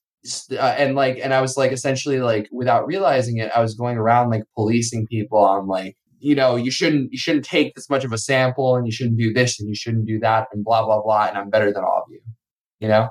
um, Perception even is real. yeah and the, like the perception of that because to me i thought that i was just like sure I, was, I, I understood that i was being sort of a hard ass but i didn't i didn't ever think of it in that way you know and it's not something that i really do anymore because first off you know i'm not into the whole policing people thing anymore.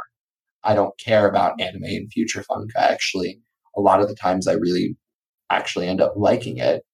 And you know it's just like it's just not my place you know? Um, it's like I'd be wasting time if I was just like arguing with people on Reddit. Um, but it was interesting to see how other people saw that because at the time I thought I was doing I thought I was doing something good, you know.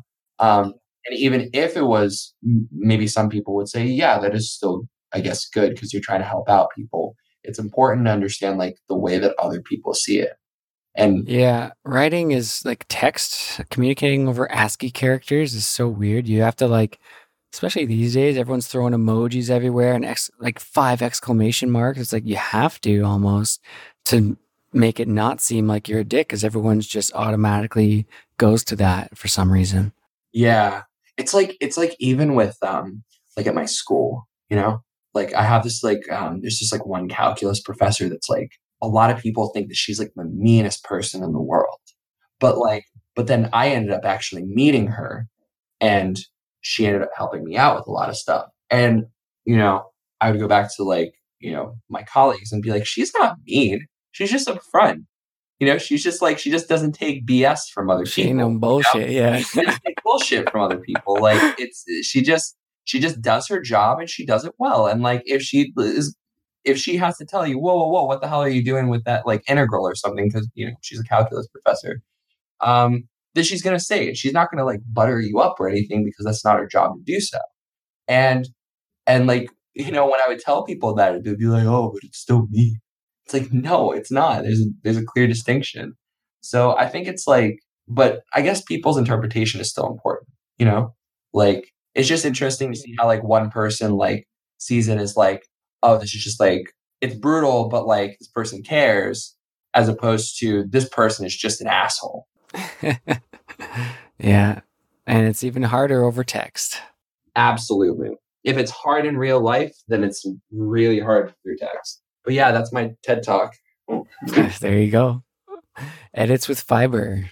Yeah, I hope they never give me a TED talk. Future funk, yo. We're going there. Future funk and the ethics of sampling or something. Yeah.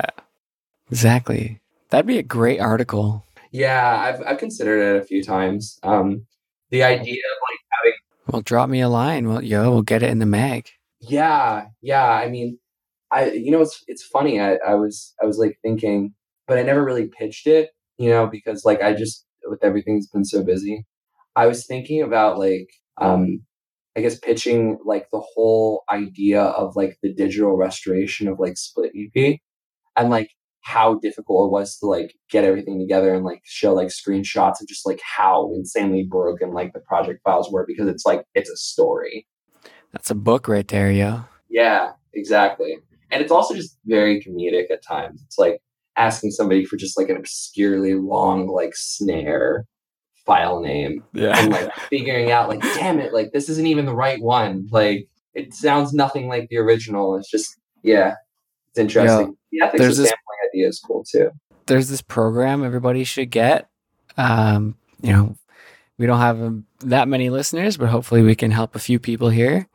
There's a program on Windows, if you use Windows, it's called Everything. Check it out. It's going to index your entire drive very quickly. And it's like got an instant search. It's way better than any other search. You can add network drives, you can add external hard drives, you can like it's it's the best thing ever. Is and it it'll like show you all the duplicates. Oh, it kills Spotlight Search, but it's Spotlight ah. Sh- Search is pretty good. It, it's it's that's way better than the Windows one. That's for sure. good to know i don't i don't have a windows computer but i know people that do Tell them, man. It'll save. It'll change their lives. I swear. yeah Everything. It's so. It's. I use it constantly, like nonstop. hell yeah It's great. good to know. It would have been good for that situation, for that predicament. oh yeah yeah but the, the funny part is that they both use macs Yeah. yeah God damn. So, like I had they had to spotlight search like just obs- just stupidly long like um just stupidly long like file names. You know it's funny um not to jump into this too much but like uh I think it's called like so much love on my mind. It's like the second track off of Split EP. So the file name like the sample file name was just like zero zero zero one one zero zero audio dash one one zero zero something like that and we were never able to find it so like so like no matter what file we tried to replace for it, it just wasn't the right file. So we had to end up like we just had to end up like recreating the sampling from scratch. Yeah.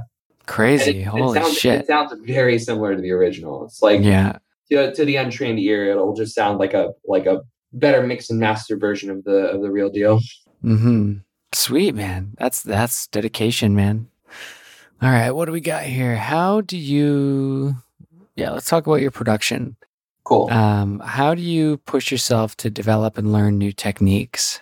Um, lock myself in a room for a while and and, and just try random shit and see what happens. Yeah. Honestly, that's what it is. Like, YouTube videos or yeah, so like it's funny. Like, I used to use a lot of YouTube videos when I was first starting off, but lot of the the new knowledge that I get from people come from friends that like have experience in that front. yeah. I guess there's not as many YouTube tutorials for things as there like were during the golden era. yeah, like a lot of a lot of um, a lot of Like no advanced deep dives. Yeah, I like the the one of the crazy ideas that I have that you know would be cool if I tried it out, but I never really have time for is like there is no tutorial channels like uh, there's no dedicated tutorial channels for French house. Like I know that like if I did like you know like a video series recreating like very popular like French house tracks,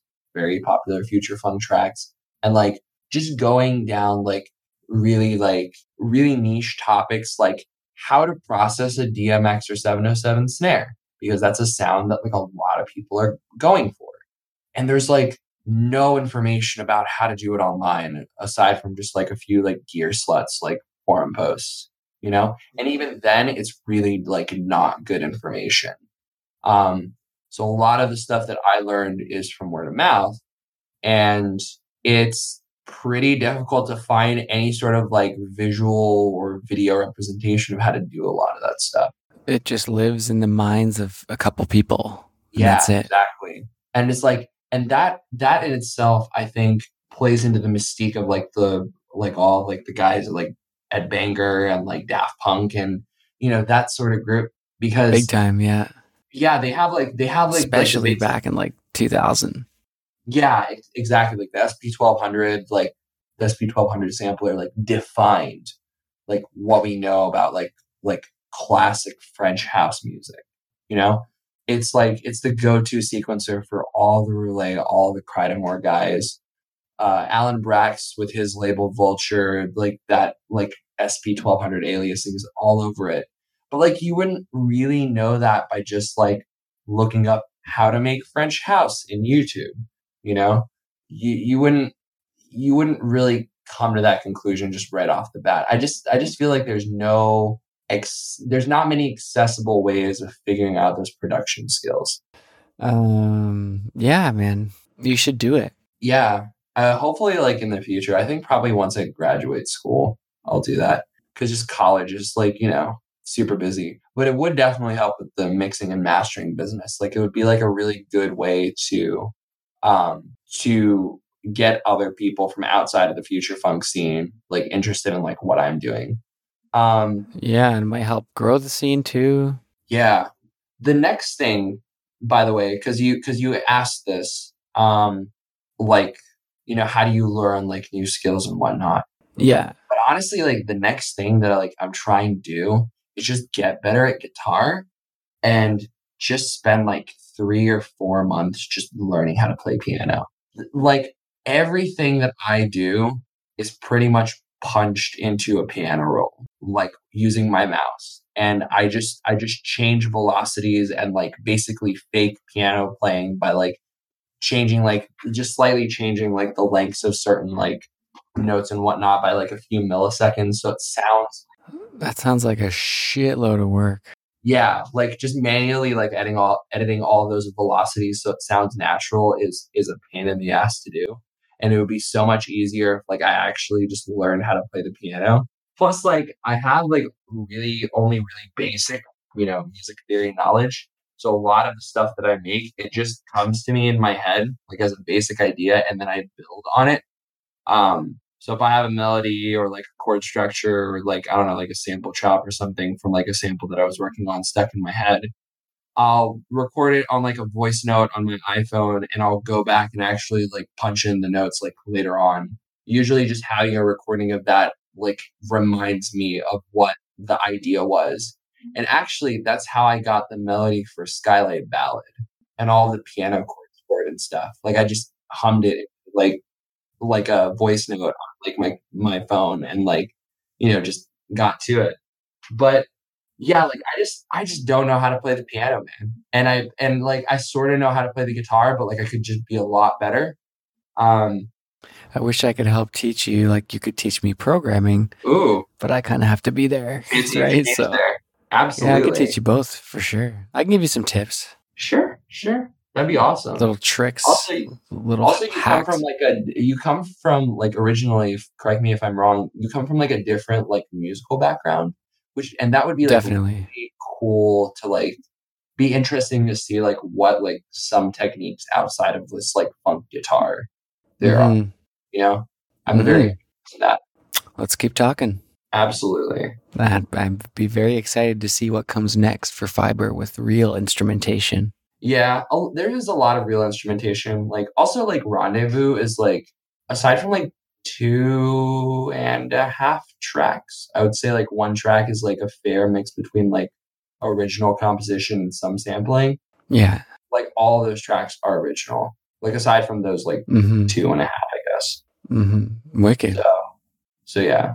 And so you're you're saying real instrumentation, but not piano or guitar. So what else? So like I I do play like a lot of guitar, like in uh, in my music. Yeah. Um, and like in terms of like original compositions, I'm talking like like actual like composed like chords, bass lines, like top melodies and whatnot. And like vocals that I've done myself or vocals that um that like you know like my friend Matthew Clanton did. I had like a collab with um with uh, Spring Silver on First to Say, and uh, she did a lot of the um, she did a lot of the guitar on that. So like you know I'm composing stuff, but it's just like I'm not like immediately composing it like I'm a classically trained pianist from you know like a, like Discoholic is. You know like he's amazing at piano. Nice. Um, and at one point, I want to get there, you know? Like, I feel like it would just help my process out a lot more. A lot of the music that I make is just kind of, it's just kind of painstaking to, like, you know, punch in all of those notes, you know? Like, I, am used to it, but, um, but I feel like it could be a lot better. Yeah, you know, might. Like a, like a new world of music that, like, I just don't know about yet because mm-hmm. I haven't gotten to it. Exactly. There'll be so many more tools and to play with and inspiration and yeah, blah, blah, blah, especially if you learn theory. Yeah. I mean, I have like a pretty, like, I think like with the theory that I know, it's like pretty good. Like, I could probably brush up on some of it. Nice. I do have like a thing against learning too much theory because I worry that like, you I feel stop like liking. Yeah, like experimentation is an important part, I think, of like my musical process. So I don't want to be like necessarily exclusively bound to it. Um, mm-hmm. but that's just that's just what I think about it. You know. Yeah like great as a reference tool, not great as like something that you exclusively follow. But that's again just my opinion. Mm-hmm. So, any more production techniques, like how you learn stuff? Mm.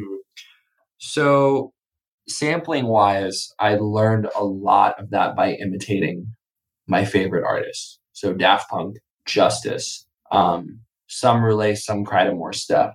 Just learning how to sample I just would re I remade aerodynamic one more time, harder, better, faster, stronger. Um, I did the sampling for Crescendolls. I did a remake of High Life. I did a remake of the little sample bit in Too Long. Uh, I made a very comprehensive breakdown video of the sampling of Face to Face a few years ago that got like a significant amount of clout on YouTube. Uh, I think it's like 65,000 plays or something like that. And yeah, I mean, a lot of the stuff that I learned, I just learned from imitating the greats. You know, they say that um, imitation is the greatest form of flattery, and I, I really stick by that. You know, like just copying one to one, like what people that I'm inspired by did is just, it was just a really, really great tool for my own like you know, sampling skills. Yeah. So cool. Um, we were talking about this a little bit before, but I want to know what you feel about the. I kind of ask this a lot to uh, to a lot of people. The growth of the genre over the years and the growing pains. Yeah. So I feel like future funk and vaporwave in general are in a really good position because they have like really they've really established like their fan bases, even though like even though you you could say that future funk and vaporwave don't necessarily have the biggest fan bases out of like other genres. You know, there's always going to be top 40 music. There's always going to be, I don't know, like 15,000 people at a Taylor Swift concert or Billie Eilish or something like that. Um, but in terms of like a dedicated fan base, I feel like that's always going to be there. In terms of some of the growing pains that I've noticed, at least with future funk, is I guess we talked about like the whole market saturation. There's a lot of like I feel like a lot of the same music that is like rehashed a lot of the time. Um, and that just kind of falls within like the city pop realm. I think that the one thing that I consistently notice that, you know, I'm not even like talk, I don't even want to talk crap about like other, you know, artists or anything like that. Um, and this just comes from a purely critical standpoint is that I, I find like that a lot of the bigger future funk artists, like they have like a few good tracks. Um, and like tracks like, I don't know, like Macross 8299, you know, like Fun Tonight. That's a classic. If somebody hears that like in a club, they're gonna go wild, you know, and it's a great song. Um, mm-hmm. but then there's like there's like other things like in his discography, for example, that just falls like kind of flat. And it's like yeah it's not necessarily that he's not making good music it's just that like the consistency between tracks is like i don't know to me it's just always been kind of strange. Mm-hmm. and i feel like that's the case with like a lot of like the bigger future funk musicians. I would say like night tempo is getting a lot better at it but like his like earlier music like he would have like a few like really great like slappers like in terms of like tracks. Like really really like solid like you know j funk edits or like maybe occasionally he would drop like a deep house track or something like that. Yeah but then there's other tracks that just like like it's like maybe like a j funk edit and it's like really really tinny and like really quiet as opposed to like the rest of the album and i feel like because of this like you know pump out as many edits as possible sort of mentality it kind of like it kind of breaks the consistency of a lot of like of a lot of albums that could be a lot more cohesive. And I feel mm-hmm. like if those issues were addressed, you know, I feel like a lot more people would would gravitate towards the genre. You know, when you have figureheads like that that are they're making music and they are making good music. Like it's not to say that they're bad musicians. Um, but then like a lot of the stuff just I don't know, just kind of sounds like good tracks, okay tracks, one track that's just kind of amateurish, you know, and then move move on to like an okay track, great track, another amateurish track. Great point. Like I've thought that myself, and I've never heard anyone actually talk about it before. It's just it just feels so fragmented to me. It it feels like it feels like an unfinished puzzle sometimes. It yeah. kind of feels like it's so weird it's it kind of almost feels like there was like a few tracks that were like really like polished. Like let's say Night Tempo is dropping an album or something like that. It's almost like Night Tempo had like four or five really polished tracks, two or three tracks that were almost finished, but he kind of gave up on at the last second, and then like maybe three or four other tracks that just sound like demos. I wonder if we just that like sometimes you just try and fill an album. Yeah. And I feel like that's like because because so many of the listeners value quantity over quality. That happens like I feel like that happens a lot because at least like with like some of the the the listener feedback that I see on like the bigger like J Funk releases at least. You know, like you know, like the main future funk community is like great, awesome, amazing, sweet. Like no matter what track it is. And like I guess with just like the typical listeners, they're not like really going like too deep into like the nuances of of like this track sounds like way, way more underproduced than this track. You know, it's a thing that I think is more apparent to artists. Yeah. What would you say is the most iconic future funk release for you? Um, I do want to say Supersex 420 and Tendency Split EP. Just yeah. because I love that album so much. It's just such a such a great album. Vantage is Metro City as well it's funny. Metro City. Uh, I've, I've had that discussion with Vantage a few times. Metro City was like an album that was just like when when he made it, he was really just trying to make like like a different version of Daft Punk's like Discovery, like a like a sort of an album that falls follows that sort of same theme. He was like really inspired by that, but he, I think Vantage told me that he kind of like kind of ended up doing kind of a shitty job of like capturing that feel and it just got like latched onto by the future funk community and just blew up as like this is a great future funk release and Vantage is like what I don't know what this is so that's I, I think that's kind of like how he got more into the scene. Um, but it's just still like a really great album. Like some of the tracks on them on like that album are like just originals, you know? And it's just I feel like it has like the same sort of appeal that that Split EP has for me. It's like perfectly imperfect. It's just it's just the right amount of polished and really like rough around the edges at the same time. hmm But the but the but the writing of like the tracks like make up for it. Yeah. It's like because some of them are just really like infectious. Like um uh God.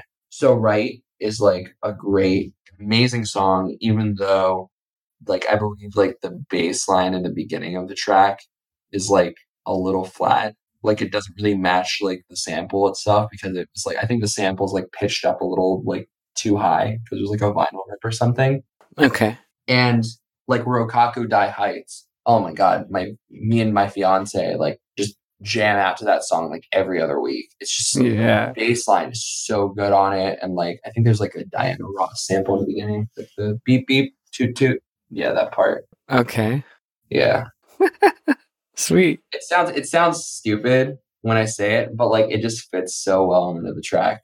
Rokaku Heights by Vantage. Check that Yeah. track out. Okay. Awesome. Beep beep toot toot.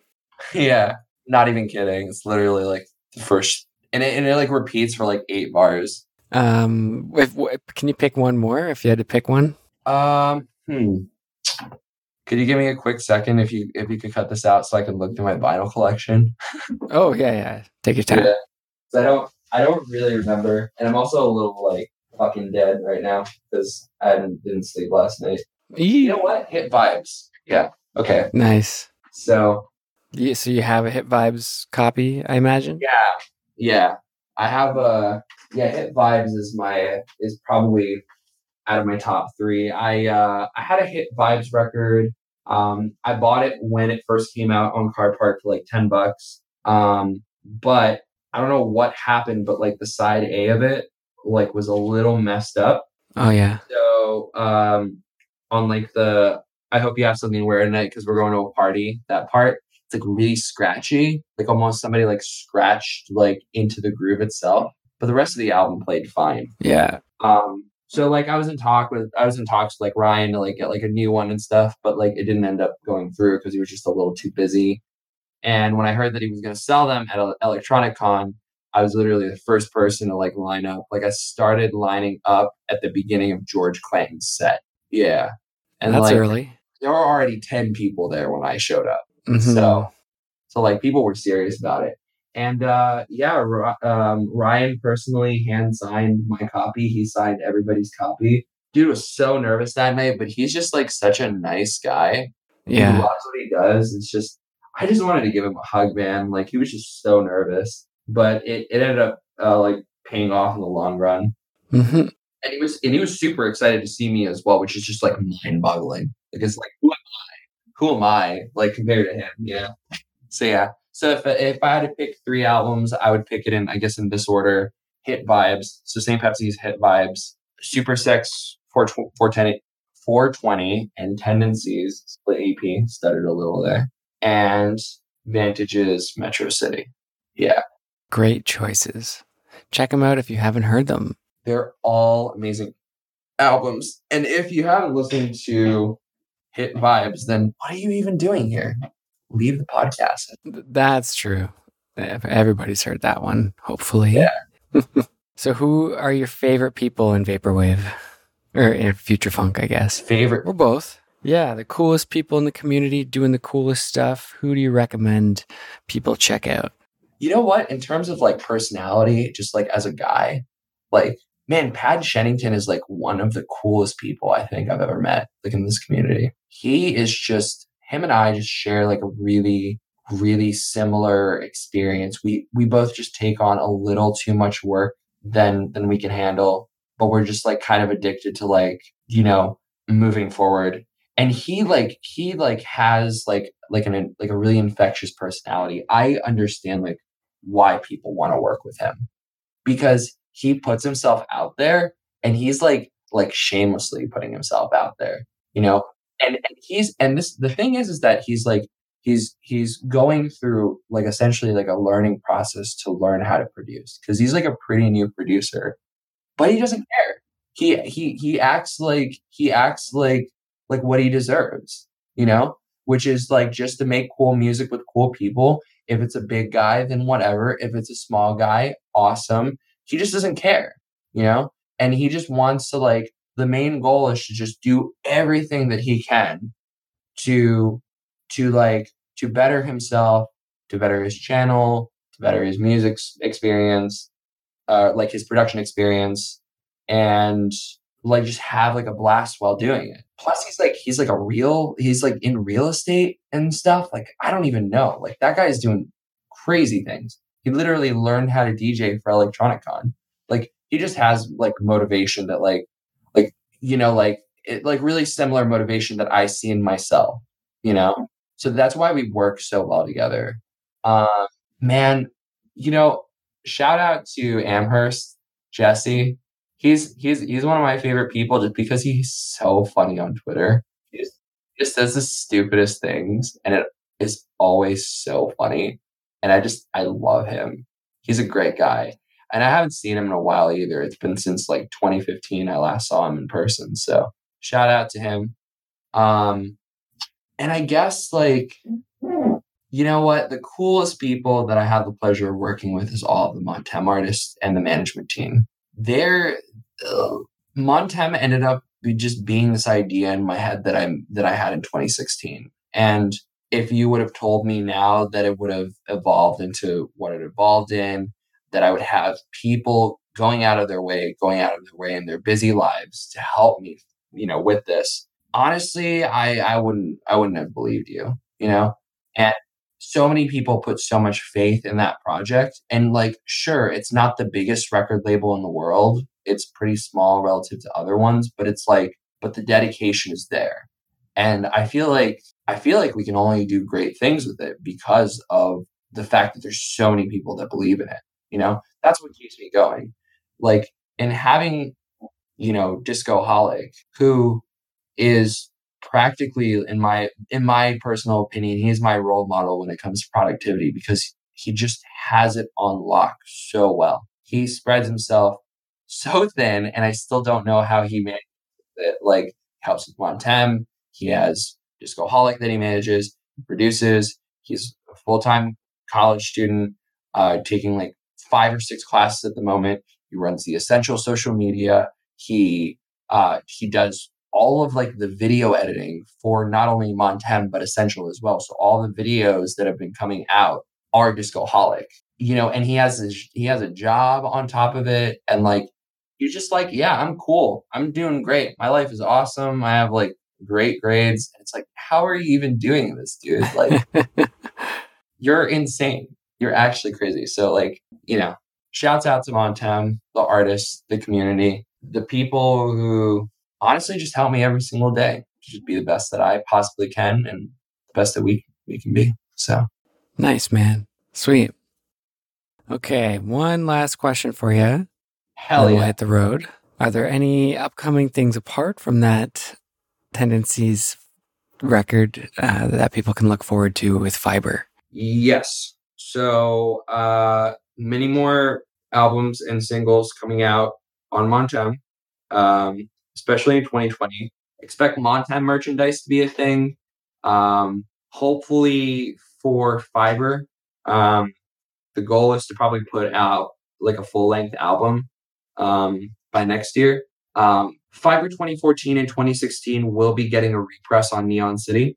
We're just in the beginning talks of that right now. Cool. Uh, and it's won't be it won't be pressed on a picture disc. It will be actually pressed on like legitimate like vinyl records. So people that you know think that picture disc is the way to go because sound quality, you know, like now they have like a reason to go out and like just get the regular record. Yeah. Um, what else? What else? Um, I'm considering a Fiber 2016 to 2018 record. Uh, or like, what, what is the 2014 to 2016? Yeah. So I want to do like a Fiber 2016 to 2018 record where it's like again like a continuous compilation of like my previous music, uh, but it's like the newer stuff. Um, and 2014, 2016 was like really, really big. So it only makes sense to like continue that. Mhm. I have a lot of like old music that I've been sitting on that never really saw the light of day, and they're just like pretty much fully finished tracks. Uh, so I might drop a few of those on there.